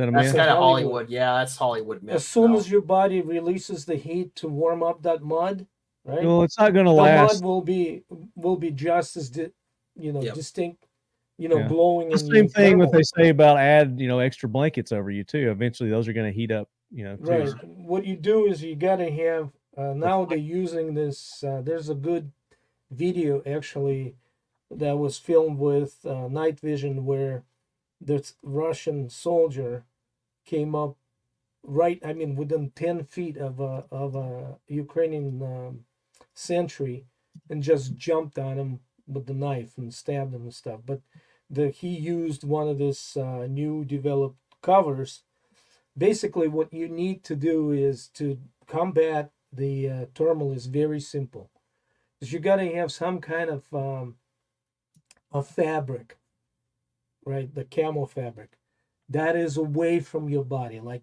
picture umbrella. Okay Mhm. but the umbrella is no good because it's got the metal carcass and stuff that transmits the heat. But picture umbrella right? And then you would bring that umbrella in front of you because so there's an air and the body is not heating up the fabric and umbrella. So your thermal if it's positioned right in front will not pick up your body heat so if you make something that is let's say i mean the, the technology exists already it's being used right now as we speak Oh, but- absolutely. Yeah. but I'm just saying it's based on basically um, not contacting with the body to absorb the body heat. Gotcha. So All just- Next I'll just question is show dirty guys. I'll just show you- him more South African dirty guys. That's what the Nah, other we- picture was. yeah, we You get get that. the, get the Ryan Reisner along the the same as Flood's question there. His is a reference to your your firearm and your kit. What's the importance of not having or having your firearm or kit camouflage or painted to the environment you're trying to blend into? Uh, What's what's the advantages or disadvantages? Well, they're they're just is again just like the face painting. Is it crucial? You know, is it is it something that you should consider camouflage your your firearm or your It- kit? it- again, it depends. Okay, two things. First, it depends how close you want to get to the uh, whatever your objective, right? Uh, whether it's a it's going to be an assault on a stronghold or it's a ambush and stuff, and it- usually those things they happen um, hundreds of uh, you know meters away from the you know once you start firing obviously all your camo and concealment is gone so if it is close thing where you have to take out the sentry and stuff and and with some uh you know you better use either i can't believe i'm saying this you better use a knife or or suppressed or silenced uh, uh type of weapon Yeah. which you would not you know make noise and stuff and and at this point uh, maybe there's a advantage but then again i mean who stands a guard or sentry post surrounded by bushes let's say you most likely will be in some kind of semi-fortified area in the open, so you can see all around you and stuff what you actually guarding against. But then I think uh, they're talking more along the lines of, you know, if you're out in the field and you know you're not standing, you're not a sitting target kind of deal. you- more like a, a sniper, you know, a sniper in a sniper hide, you know, kind of deal. You know, you, you see them with their I scopes and optics, you know, and everything. They try to conceal those and cover my, those. my thought is like there it just goes back to something I said earlier. There's no straight lines in nature, and anytime you have an opportunity to break up as what's a some sort of a straight line, or circle. Um, cir- yeah, cer- there's no perfect circles and there's no distinct straight lines. Yeah, if you can just do something, whether that's just as Marco said, just being in the right like place, the right spot, you know, actually being concealed, right. um, or you know, if that involves you painting something or throwing a some sort of a netting or a mesh or ghillie or some some sort of material over your Sure. uh, weapon Next system question. or your gear. Yeah. Yeah, I think we answered that thoroughly. Bonafide breed. Which present or historical military camouflage pattern was the best looking and or functionally effective? I think you could go two different ways. So I would say what's the most effective in your opinions? white snow. White. Yeah. Oh, that's a that's a that's a that's that's a very good one. But I gotta I gotta give props to Rhodesian brushstroke. It still works in Still pushing so that one? many environments. It works in so many environments that I really like. It doesn't work everywhere, but Yeah. it So it on the so on the lines of best looking, it's like I'm just going to wear this out in public. yeah, yeah. I I, I kinda mean I wear this in public. I wear this in I'm public. just saying, time, what what would your what would your favorite be to just wear out in public? You just, but I I would wear Rhodesian brushstroke. I mean I do. So I'm biased What's though. your but, Marco? like, yeah. what's your in favorite? public, in You just to wear, yeah, just to wear, just to rock every day. Jeans and the pleated shirt with baseball And cap. plaid shirt. Basically Urban saying, camo. "Don't shoot me first. Yeah. Yeah. My uh Predators jersey. There you go. Uh, I like multicam. You know, I like. no, I've got hat, multi-cam yeah, yeah. cryptic. I like cryptic. Um, I've got hats and shirts that uh, you know just wear that have cryptic shit on it. Uh, Gerald Link, what is the best source to look up camo patterns? What is the one thing that was always missing? How much was the average replacement cost for the uniform per soldier? And that's going to be different times in history. So just the first two there. The best source, I mean, that camo uh, website. Camo, was- Camopedia. Yeah, Camopedia is the best. There's also they have a like a forum. It's called the International Army Camouflage Military Collectors or whatever. You'll find it on Camopedia, but they actually have a forum there um, where a lot of people post their collections and stuff. And there's some very very, um, it's it's just an incredible like source like wellspring of knowledge as far as camos goes. So you really can't be Camopedia. Uh, Okay. What was that second question? It's kind of a weird. Um, I was gonna say, Marco, did you have a thing on the source for camo patterns? Um, there There's was probably like a books. Camopedia is a good uh, good source. There was um, one time there was um, and I forgot that name that uh, website, but years ago, somebody did a book on uh, Soviet patterns, Okay. and I forgot Oh. uh, where. Probably it is. on anyway, if if you are just be a sleuth and and you know do the research on the on the interwebs, you'll find all kinds of information. Now, I think as far the as, camopattern.com or whatever wiki would be a good place to start. And then once you find that pattern, then like Marco's saying, then be a sleuth and find out more about that specific pattern. I should uh, I should quickly mention Richard Johnson's Tiger Stripes, Tiger Stripe patterns. Like that's the definitive book on any Tiger Stripe pattern. Um, just crazy, crazy, crazy amount of detail on there. Richard Richard Dennis Johnson. You can find it on Amazon. Okay. So yeah, if you ever because there's so many variants of Tiger Stripe, he's the he's the best possible source, at least for Tiger Stripe. Okay. Uh, and then his second part was what is the one thing that was always missing? I guess maybe, you know, all the cam camo patterns is are they what are they what are they overlooking? What are they missing?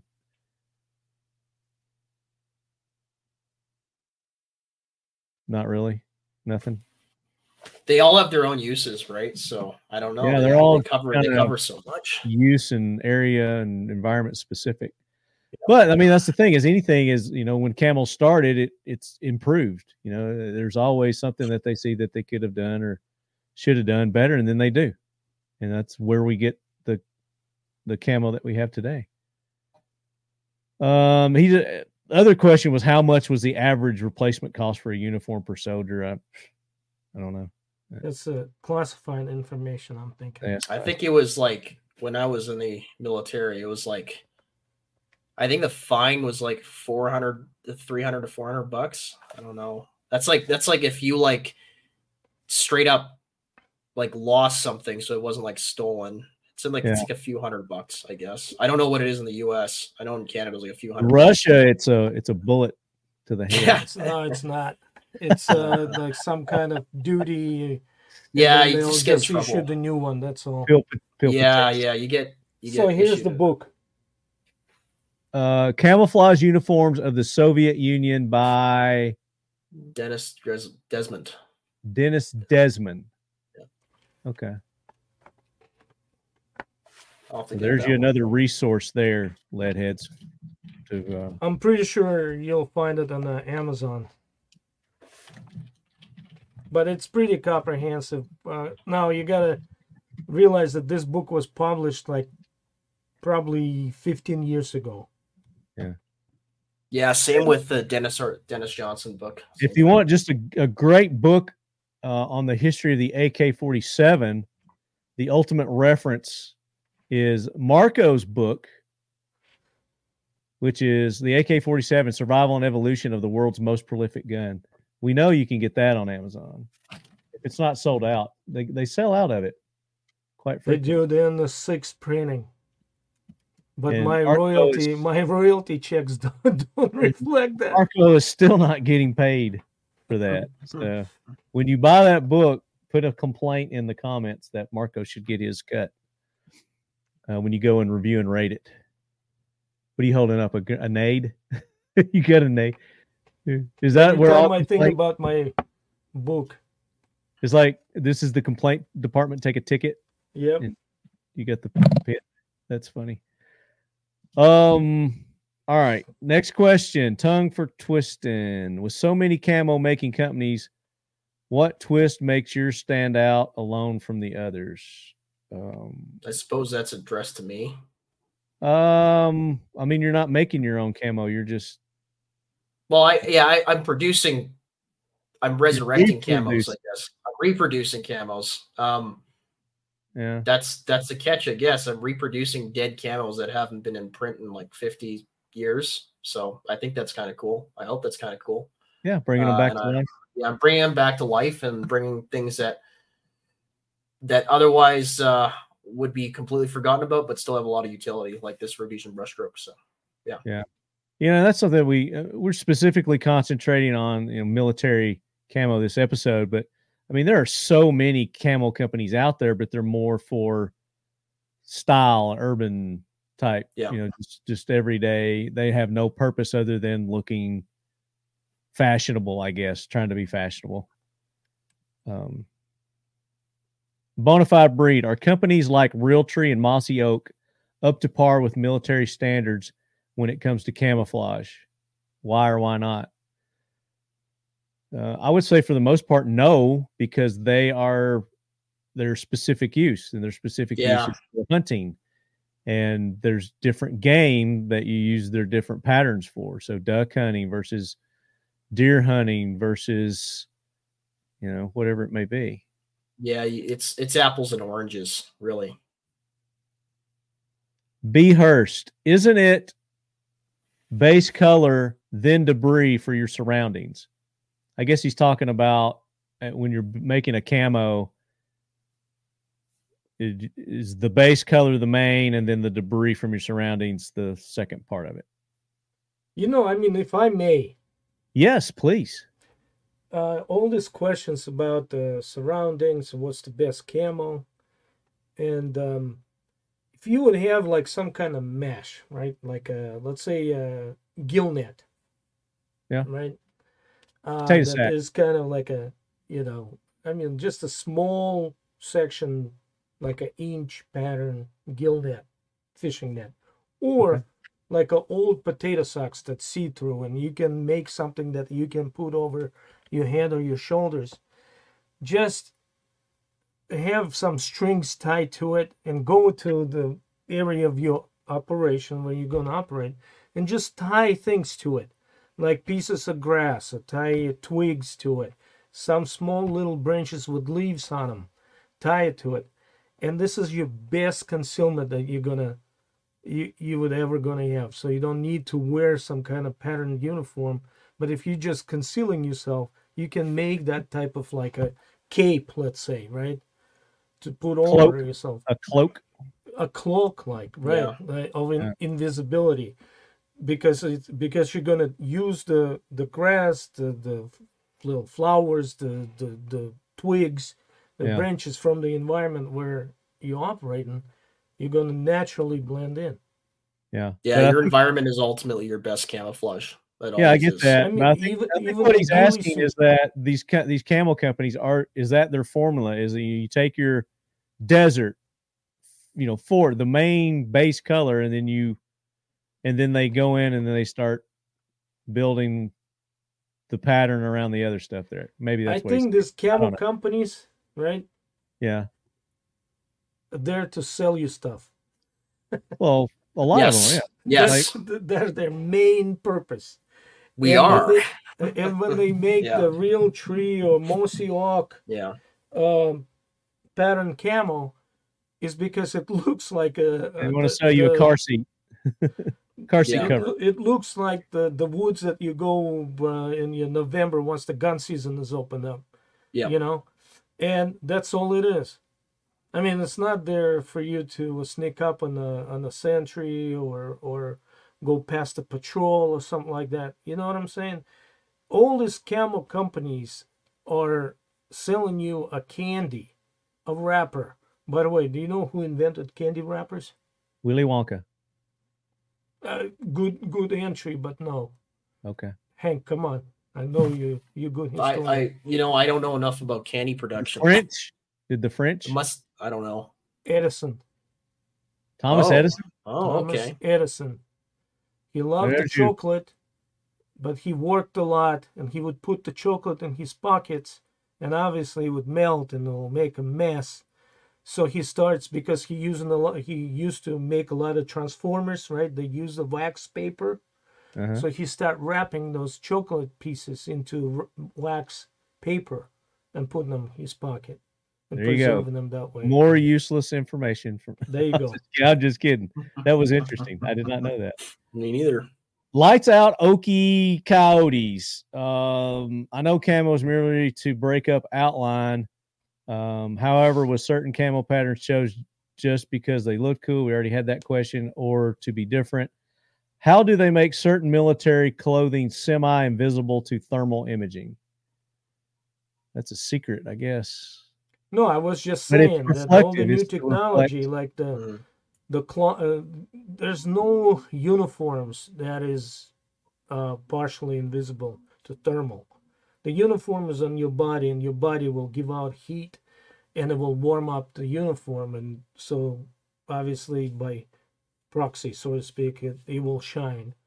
But the new technologies now exist where not necessarily uniform, but something that is you carry with you as in a roll, and you can unroll it and then cover yourself with, sort of like a cloak or a cape or something. That is using a technology where the To reflect. it. actual out outside layer is separated from your body, does not conduct or absorb the body heat, and uh, you know, but okay. at the same time so people think the thermal might be the the the, the thing you know that you know you know you know at the same time you also still visible through a regular um you know night vision scopes or or implements. So you know it's not gonna the thermal anti-thermal thing is not gonna make you invisible to you know thing but it, it will be it will make you invisible to a thermal devices uh, like scopes and whatnot and knocks and Is Lefty frozen? i think I think he froze. I, I think he froze. I hope he's still recording this. Uh, I think he's frozen. Uh oh. I hope we didn't lose him. I Oh no, we, we just lost him. We lost him. We're still recording though, so we'll we'll keep going, I guess. Uh, one sec. Do- I'll see if I can just pull up the questions. I'll just if he's he's off. So let's see. I'll just keep rattling off the question. Oh, here's a good one. Um, what are some other means being camouflaged other than uh, attire? Could you delve into common tactics used to stay hidden? Whether that would be you move through urban woods, plains, or whatever environment, what have you, or other pieces of equipment that you would need to stay hidden, like thermals, how to evade them, or the best routes when navigating terrain. Thanks. Looking forward to the podcast. That's from Pillow Pants. So I'll you can take it away there, Marco. I'm sure you know a lot about that. uh, uh, thank you for vote of confidence, Hank. But uh, all right, so uh, again, everything you do is like a stick of two ends, right? So uh, if um, if you somebody if you're watching somebody, that somebody is watching you, right? So you have to be acutely aware of the in, environment you operate. Like for example, I mean the probably the the worst in my in, environment would be like the counterinsurgency um, uh, operations in like mountainous area, like let's say Afghanistan, right? Yep. Because the hills have eyes and they're usually above you so they can see further and through the basic means of communications like uh you know walkie-talkies and stuff. As soon as you leave the wire they already know that you're traveling on this road and in a particular direction. So that's one thing. In in uh, like european theater you know you got the brush you got uh, the green zones we call them where early in the podcast i was talking about the concept of a screen right? You build a screen so let's say you move in to your objective but uh, there's enemy activity beyond the trees. Obviously you want to be not so much deep in the trees where you don't know what the enemy is doing you cannot observe them uh, but you also want to have a thick enough screen where your movement will be concealed. And in that case the actually camo patterns or like a let's say a green type of clothing like od green or something or or camouflage uniforms would play a good role an uh, essential role. But basically you gotta create enough um a screen between you and the enemy that potentially can see you and your movement have to be a deliberate one. In some cases you move really slow so you don't attract that uh, human eye reaction to a movement or in some cases you you you actually got to be as fast as possible. Let's say crossing uh crossing the the the forest road you know the like a logging road or something. You have to be really fast you can't walk Yeah. slowly like you know marching band steps or whatever across it. You have to be as fast as possible relying on your you know luck pretty much whether or not you get spotted. But um yeah just if you can be acutely aware of your environment where you are and create some kind of screen between you and uh, and the hostile force and and use it like uh, you know like a like give you an example. The cartoons where one like let's say uh, jerry chases i mean uh, tom chases jerry right around something I, you know you know another good good example is a squirrel. If you ever woke up on a squirrel and the squirrel squirrel run up the tree run up the tree it doesn't run up far it just goes on the other side. And as you move it mo- moves opposite Yeah. of you you know what i mean? So it's using its environment to conceal itself from you. So kind of the same way. So but it's it's hard to tell what you got to do, do because there's so many environments. Deserts you know wooded area prairie you know steeps steps or whatever you call them and you know. But what you want to do is you, you want to have a barrier of some sort between you and your enemy but it need doesn't need to be a wall because you have to observe observe back and and move and react to the enemy movements as well i i don't know if it answers the question but i I think that answers it great, like like having screen. So yeah. Um it's so I just got a text from Lefty He says he's rebooting the net right now. He lost internet, so uh let's see. so hopefully here. he joins us again but Yes. uh, what's the next one we'll just keep going i guess Yeah, we can just keep going on questions because it says we're still recording, so it's still recording here, hopefully. Um with okay, here's a here's a really good one. Okay. Um I I have some thoughts on this, and I know you'll have some thoughts on this too. From Slug Nutty. With low light, no light, thermal, multi frequency radar now used in human detection, is camouflage just window dressing for humans to look cool to each other? Very well worded question, too. very good Very good uh, question. Yeah. down to earth kind of question Yeah. Yeah. As a matter of fact, I mean, you look now, I mean, you can find all these videos and stuff of that Damassery in Ukraine, and you'll see on both sides of people, um, you know, not really wearing uh, any particular, well, a lot of uh, uh, multicam, but also uh, just a green or OD green or beige type of stuff. So they don't, or brown, so they don't uh, really uh, care anymore because use of thermal and the night vision and modern uh, um detection equipment is just uh, very very widely spread so camo is becoming like yeah I'm, uh, you know Yeah. just uh, look at my Definitely- jacket. Yeah. And in, in a conventional setting, like the drone, uh, the, you know, the drone is going to see you regardless of what you're wearing, generally speaking. yeah yeah. Um, it's just that's just the way modern warfare is. Uh, okay, so Oh, okay oh, there we go. Okay, I'm back. there we go there we go Okay, Jesus. holy crap. Okay, um, I hope yeah, Internet. Just- why did you do it it, it was scary it was It scary i tell you scary. why okay. Uh, You're all on your Oh. own. Oh my gosh. so So the question, the question we were at that you missed. Where were we? Uh, the the window dressing window dressing with no with low light, no light, thermal, multi-frequency radar now used in human detection is camouflage just window dressing for humans to look cool for each other. And Marco basically said yes. I agreed with him.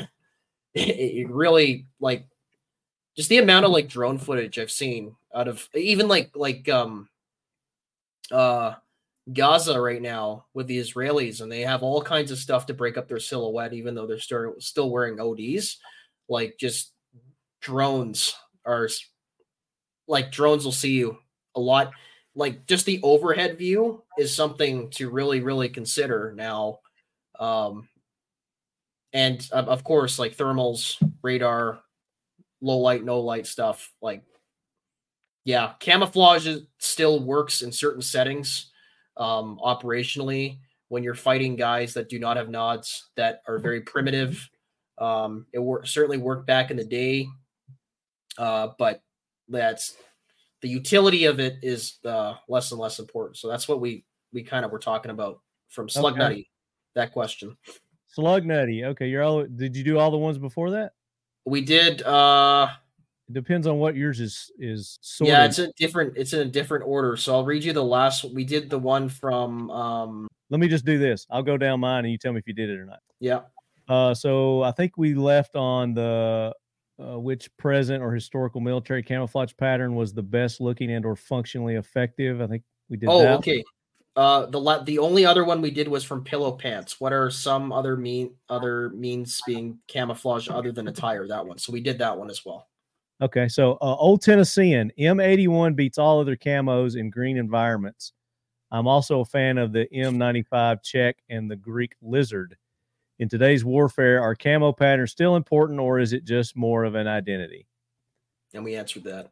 Okay, you did that one. Bonafide breed, our companies like we did that one. Bailey let, Miller. Let, let, let, let me just Time add out. to that one is uh you know in today's battlefield the camo is Sure.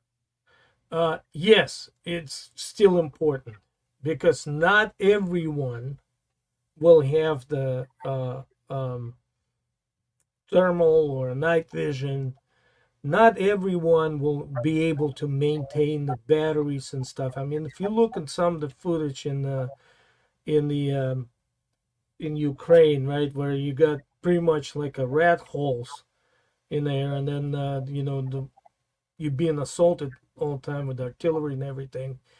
You know, not every one of those troopers, uh, soldiers on either side, will have the the the thermals. So the camo is very important, especially if you are in a stronghold position somewhere surrounded by trees or whatever you want to you know you want to conceal yourself Sure. but and like i said the, though that technology is in the battlefield it's not widely spread i mean good example i'll give you is that um, remember 2001 our troops went in into afghanistan and every one of them had a freaking night vision goggles everyone that advanced group of troops you go at them you look at the news three months later nobody's got them you know what I'm saying? So it's kind of falls into the same realm. Um, you know how prevalent is like everybody's got a five thousand dollar thermal at their disposal. Only one person or gets killed. Just the thing is destroyed. You still gotta complete the mission. That kind of stuff. So Sure. yeah, camos is still important. Okay. Uh, Bailey Muller 80, and you may have read this one too. Let's hear everyone's favorite com block post Soviet camo patterns. Do you guys do that one? No, no, we haven't done that.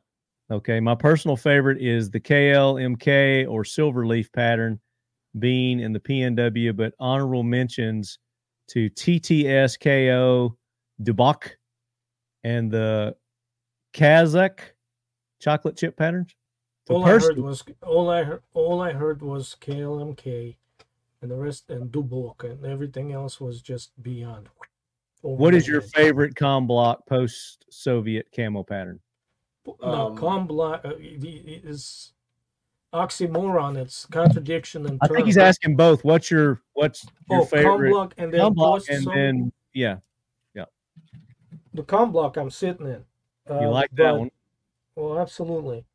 And again, summer, spring, uh, the the winter is white, obviously, and uh, but it's not for everyday use. It's only when you go out, you know, you leave the wire, so to speak.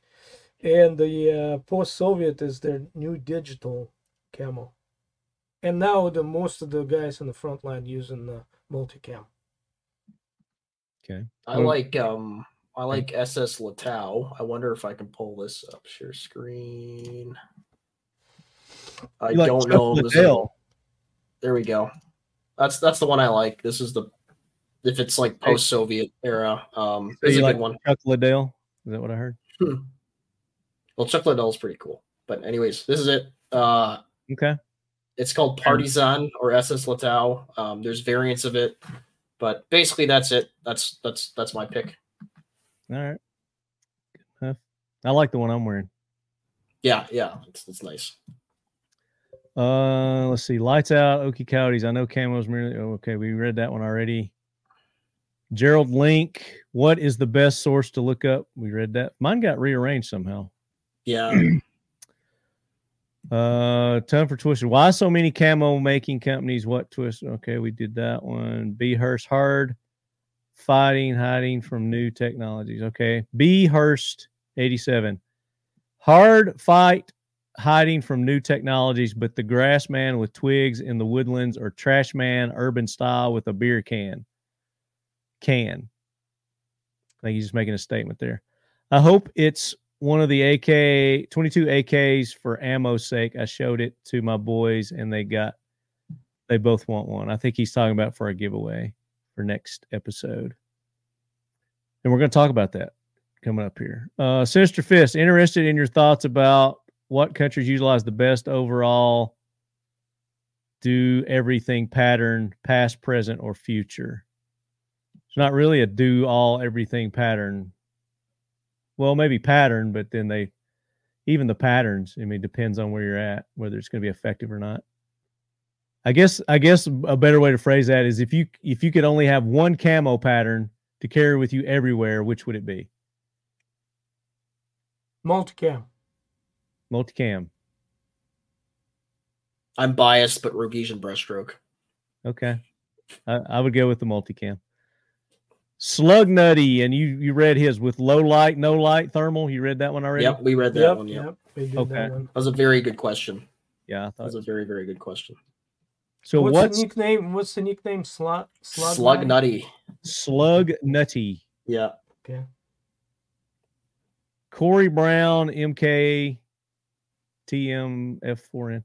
So what's better, micro camo or macro camo?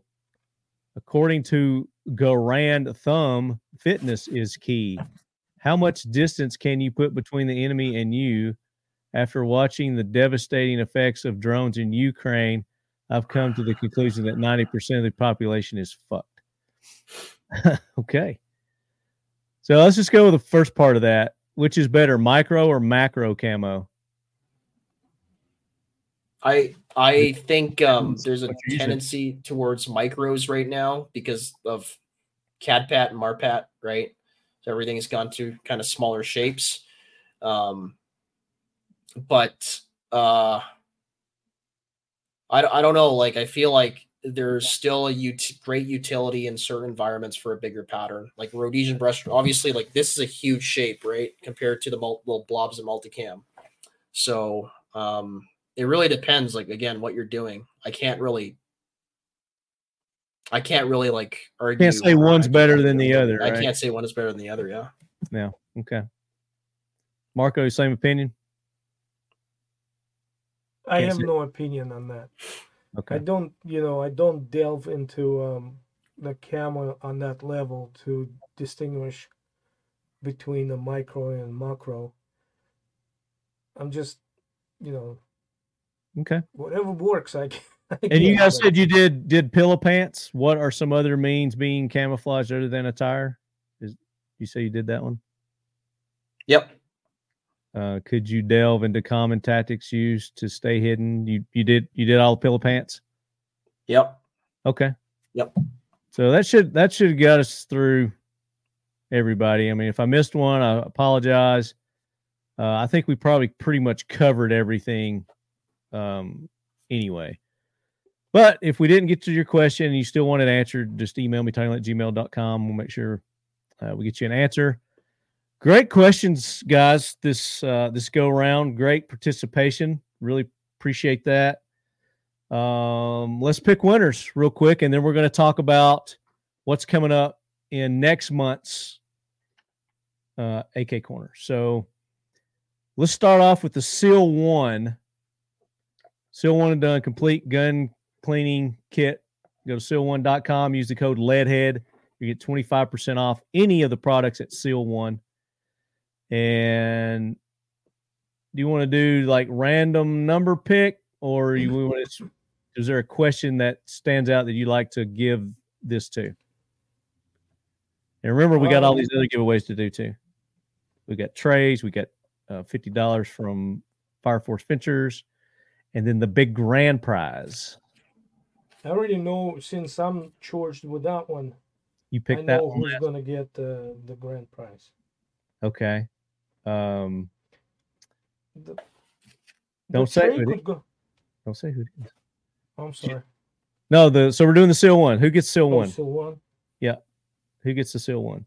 the the guy that asked about what how can you use the tactics of using uh, like a concealment or camel while moving or something, something fitty pants or something. Is that is that the Is one? pillow pants? Pillow pants, Pillow pillow pants. pants. Yeah.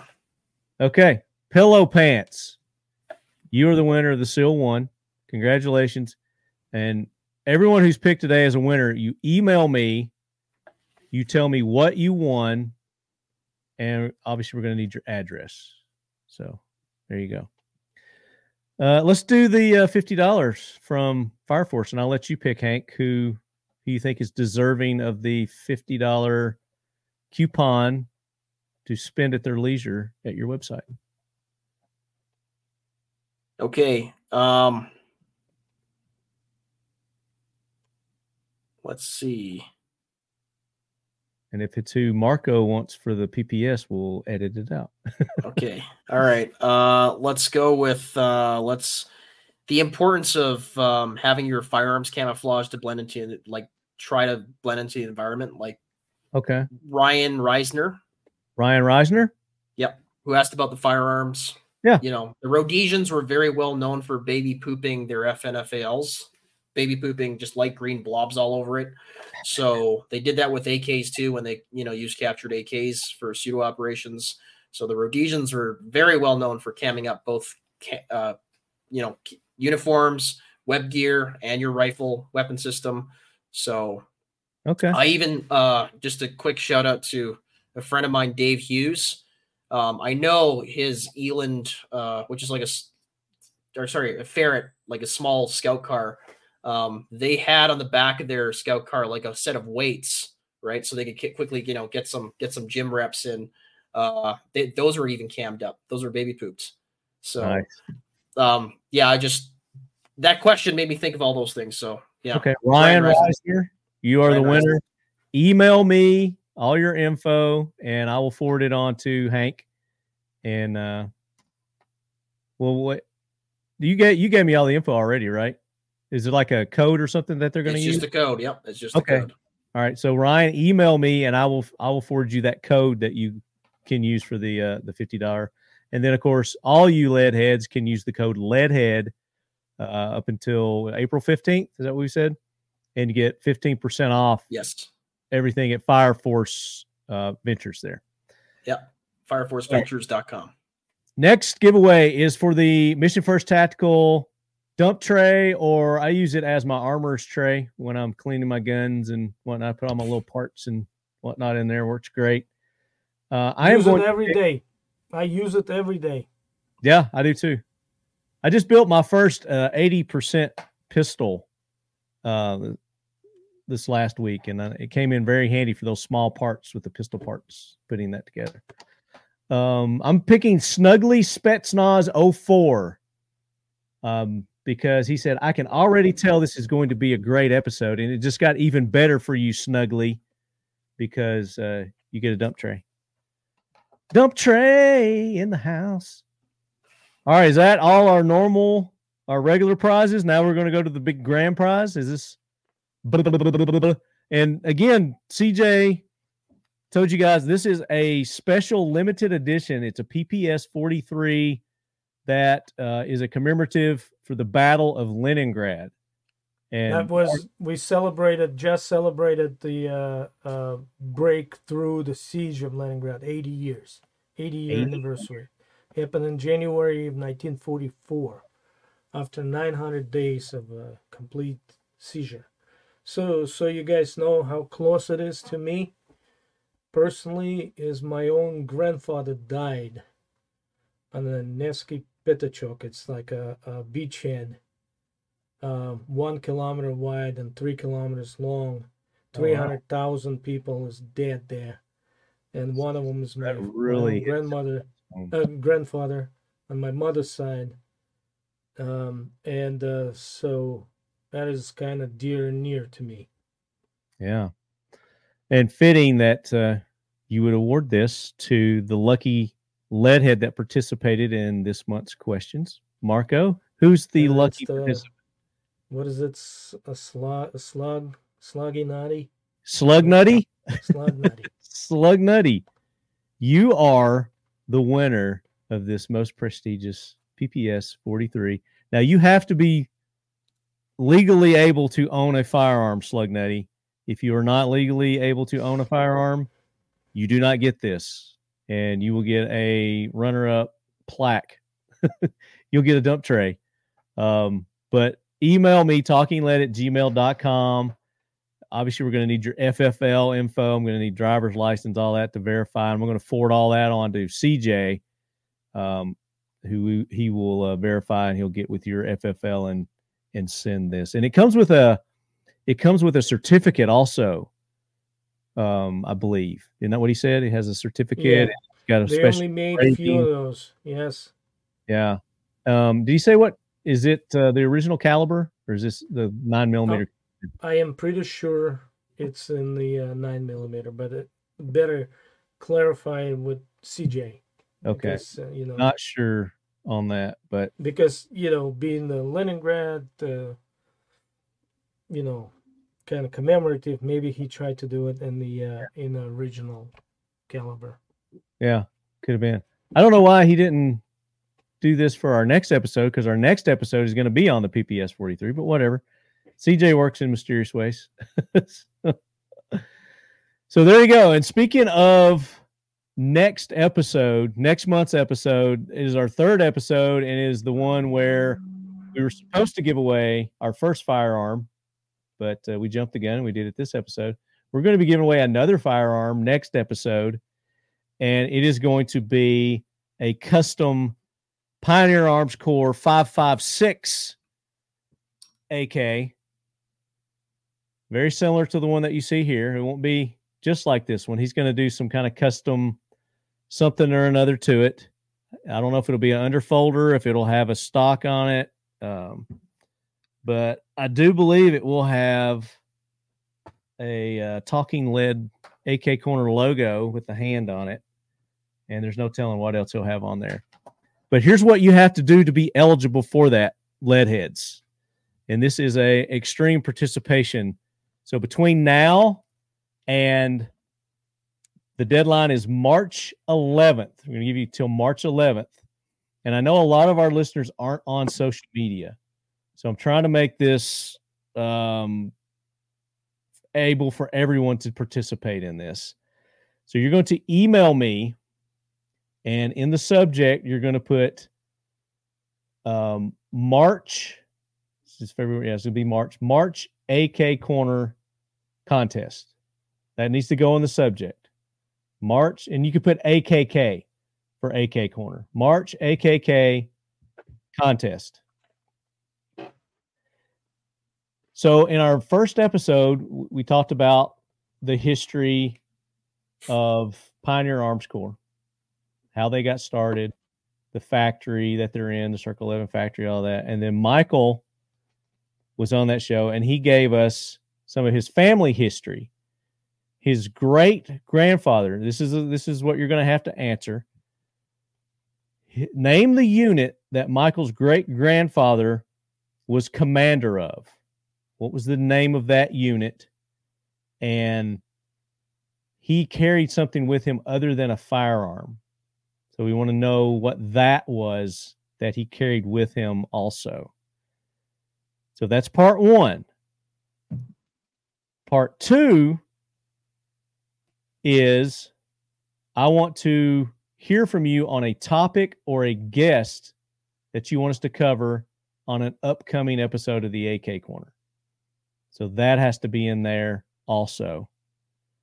And then if you are follow, if you do have a, a social media account, you have to be following us, Talking Lead, Pioneer Arms Corps USA, Mission First Tactical, SEAL One.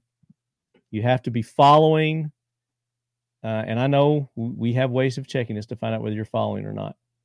Uh, so three parts, and then that last part. If you don't have an account, make up a fake account for God's sake. I mean, come on. There, there's ways around this that you can do it, or borrow one of your your friends or your your wife or your girlfriend's account and use their account to to follow us.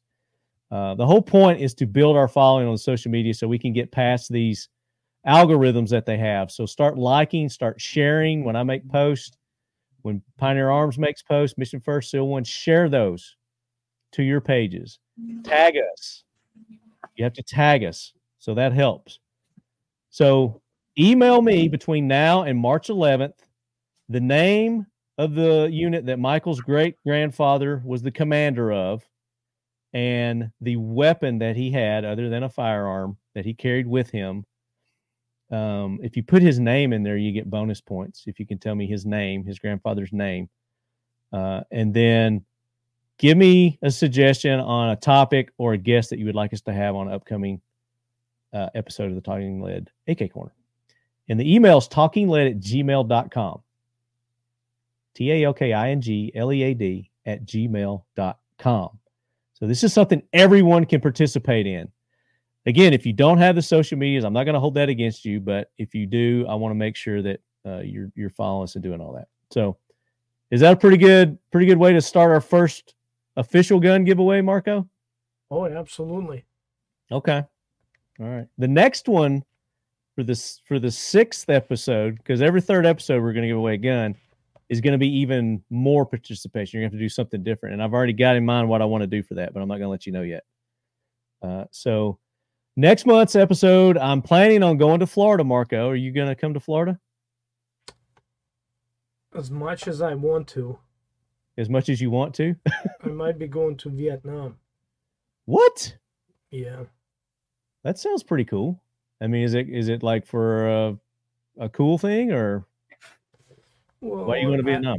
I, I try to do cool things and stay away from boring things. Yeah. So, um, cool.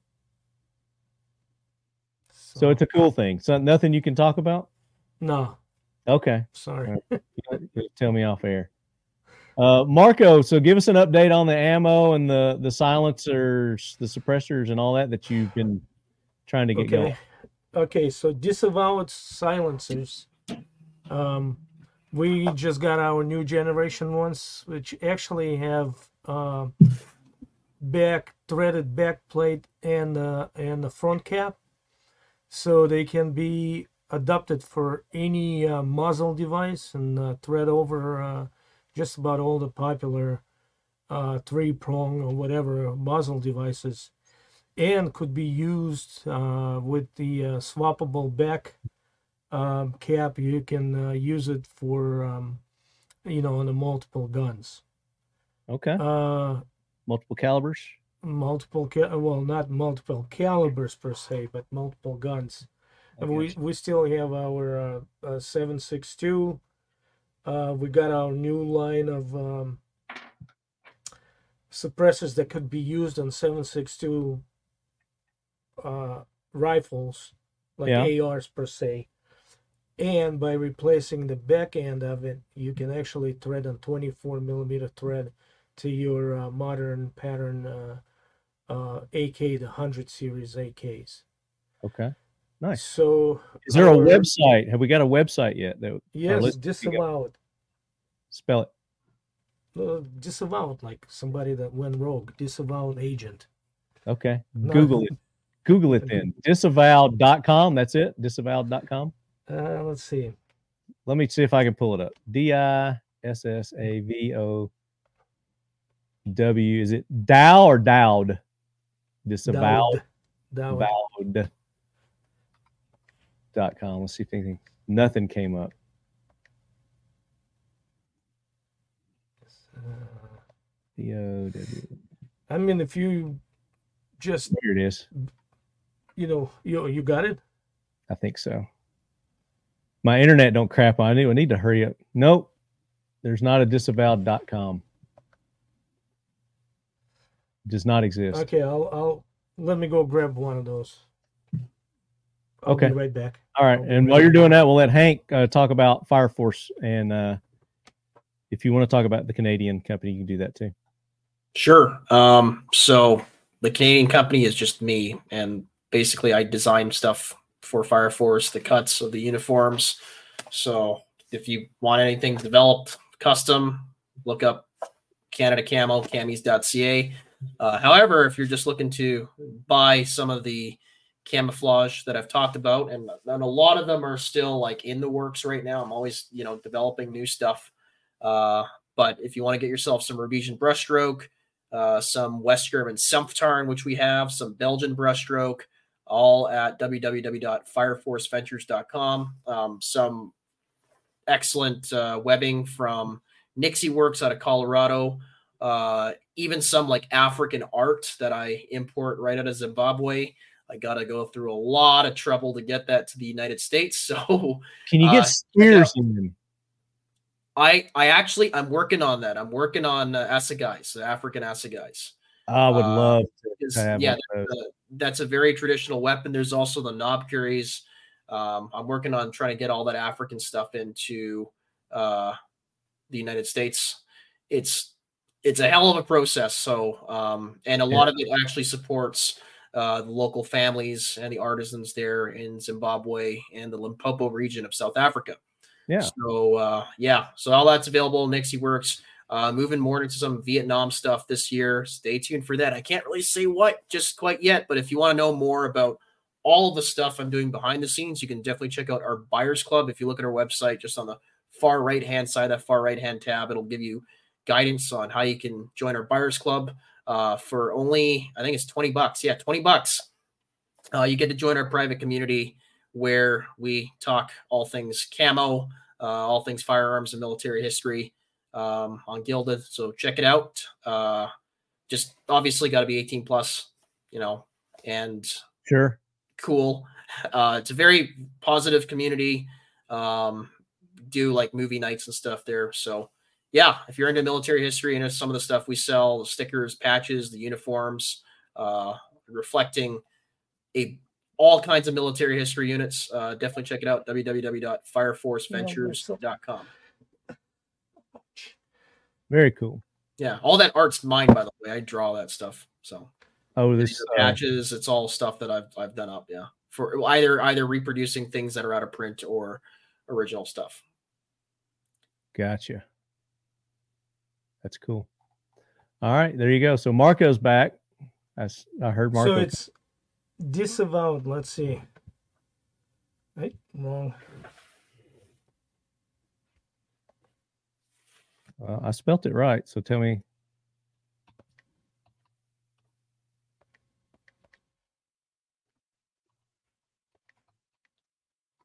I'll put in disavow suppressor. Let's see if that gives me anything. A silencer.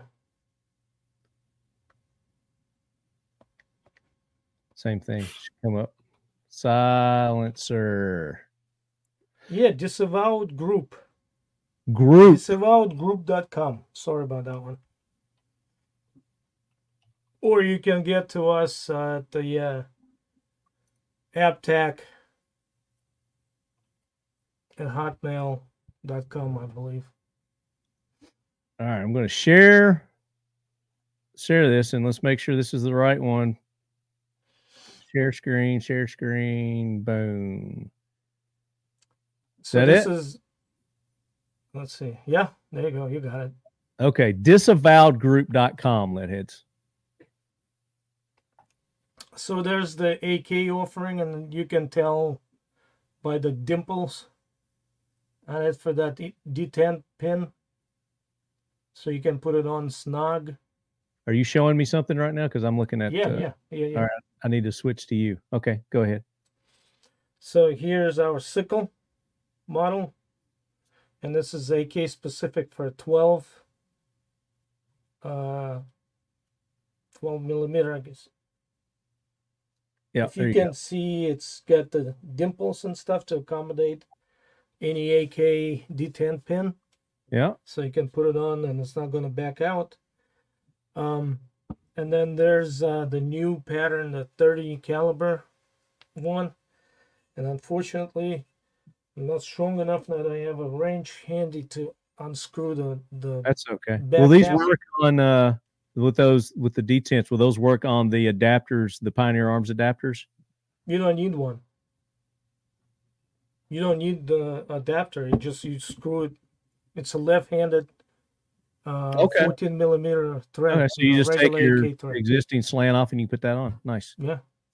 Very cool. Very cool. And then we have the back. So the other version of it, again, it's got, I don't know if you can tell, but there's a back plate that, you know, you can screw off and then and then put another one on that's got the 24 uh, millimeter right-handed thread on it. Gotcha. So to accommodate both AK threads. Okay. Very good. So now we we finally got a website. And then we uh waiting on our first um because they finishing up the testing on them. The first nine millimeter cans that uh, weigh 3.9 ounces, Ah, which you don't need a piston, a direct thread. very good. And those are coming or they're out? No, they're coming, and we're still waiting on them. But uh, the um,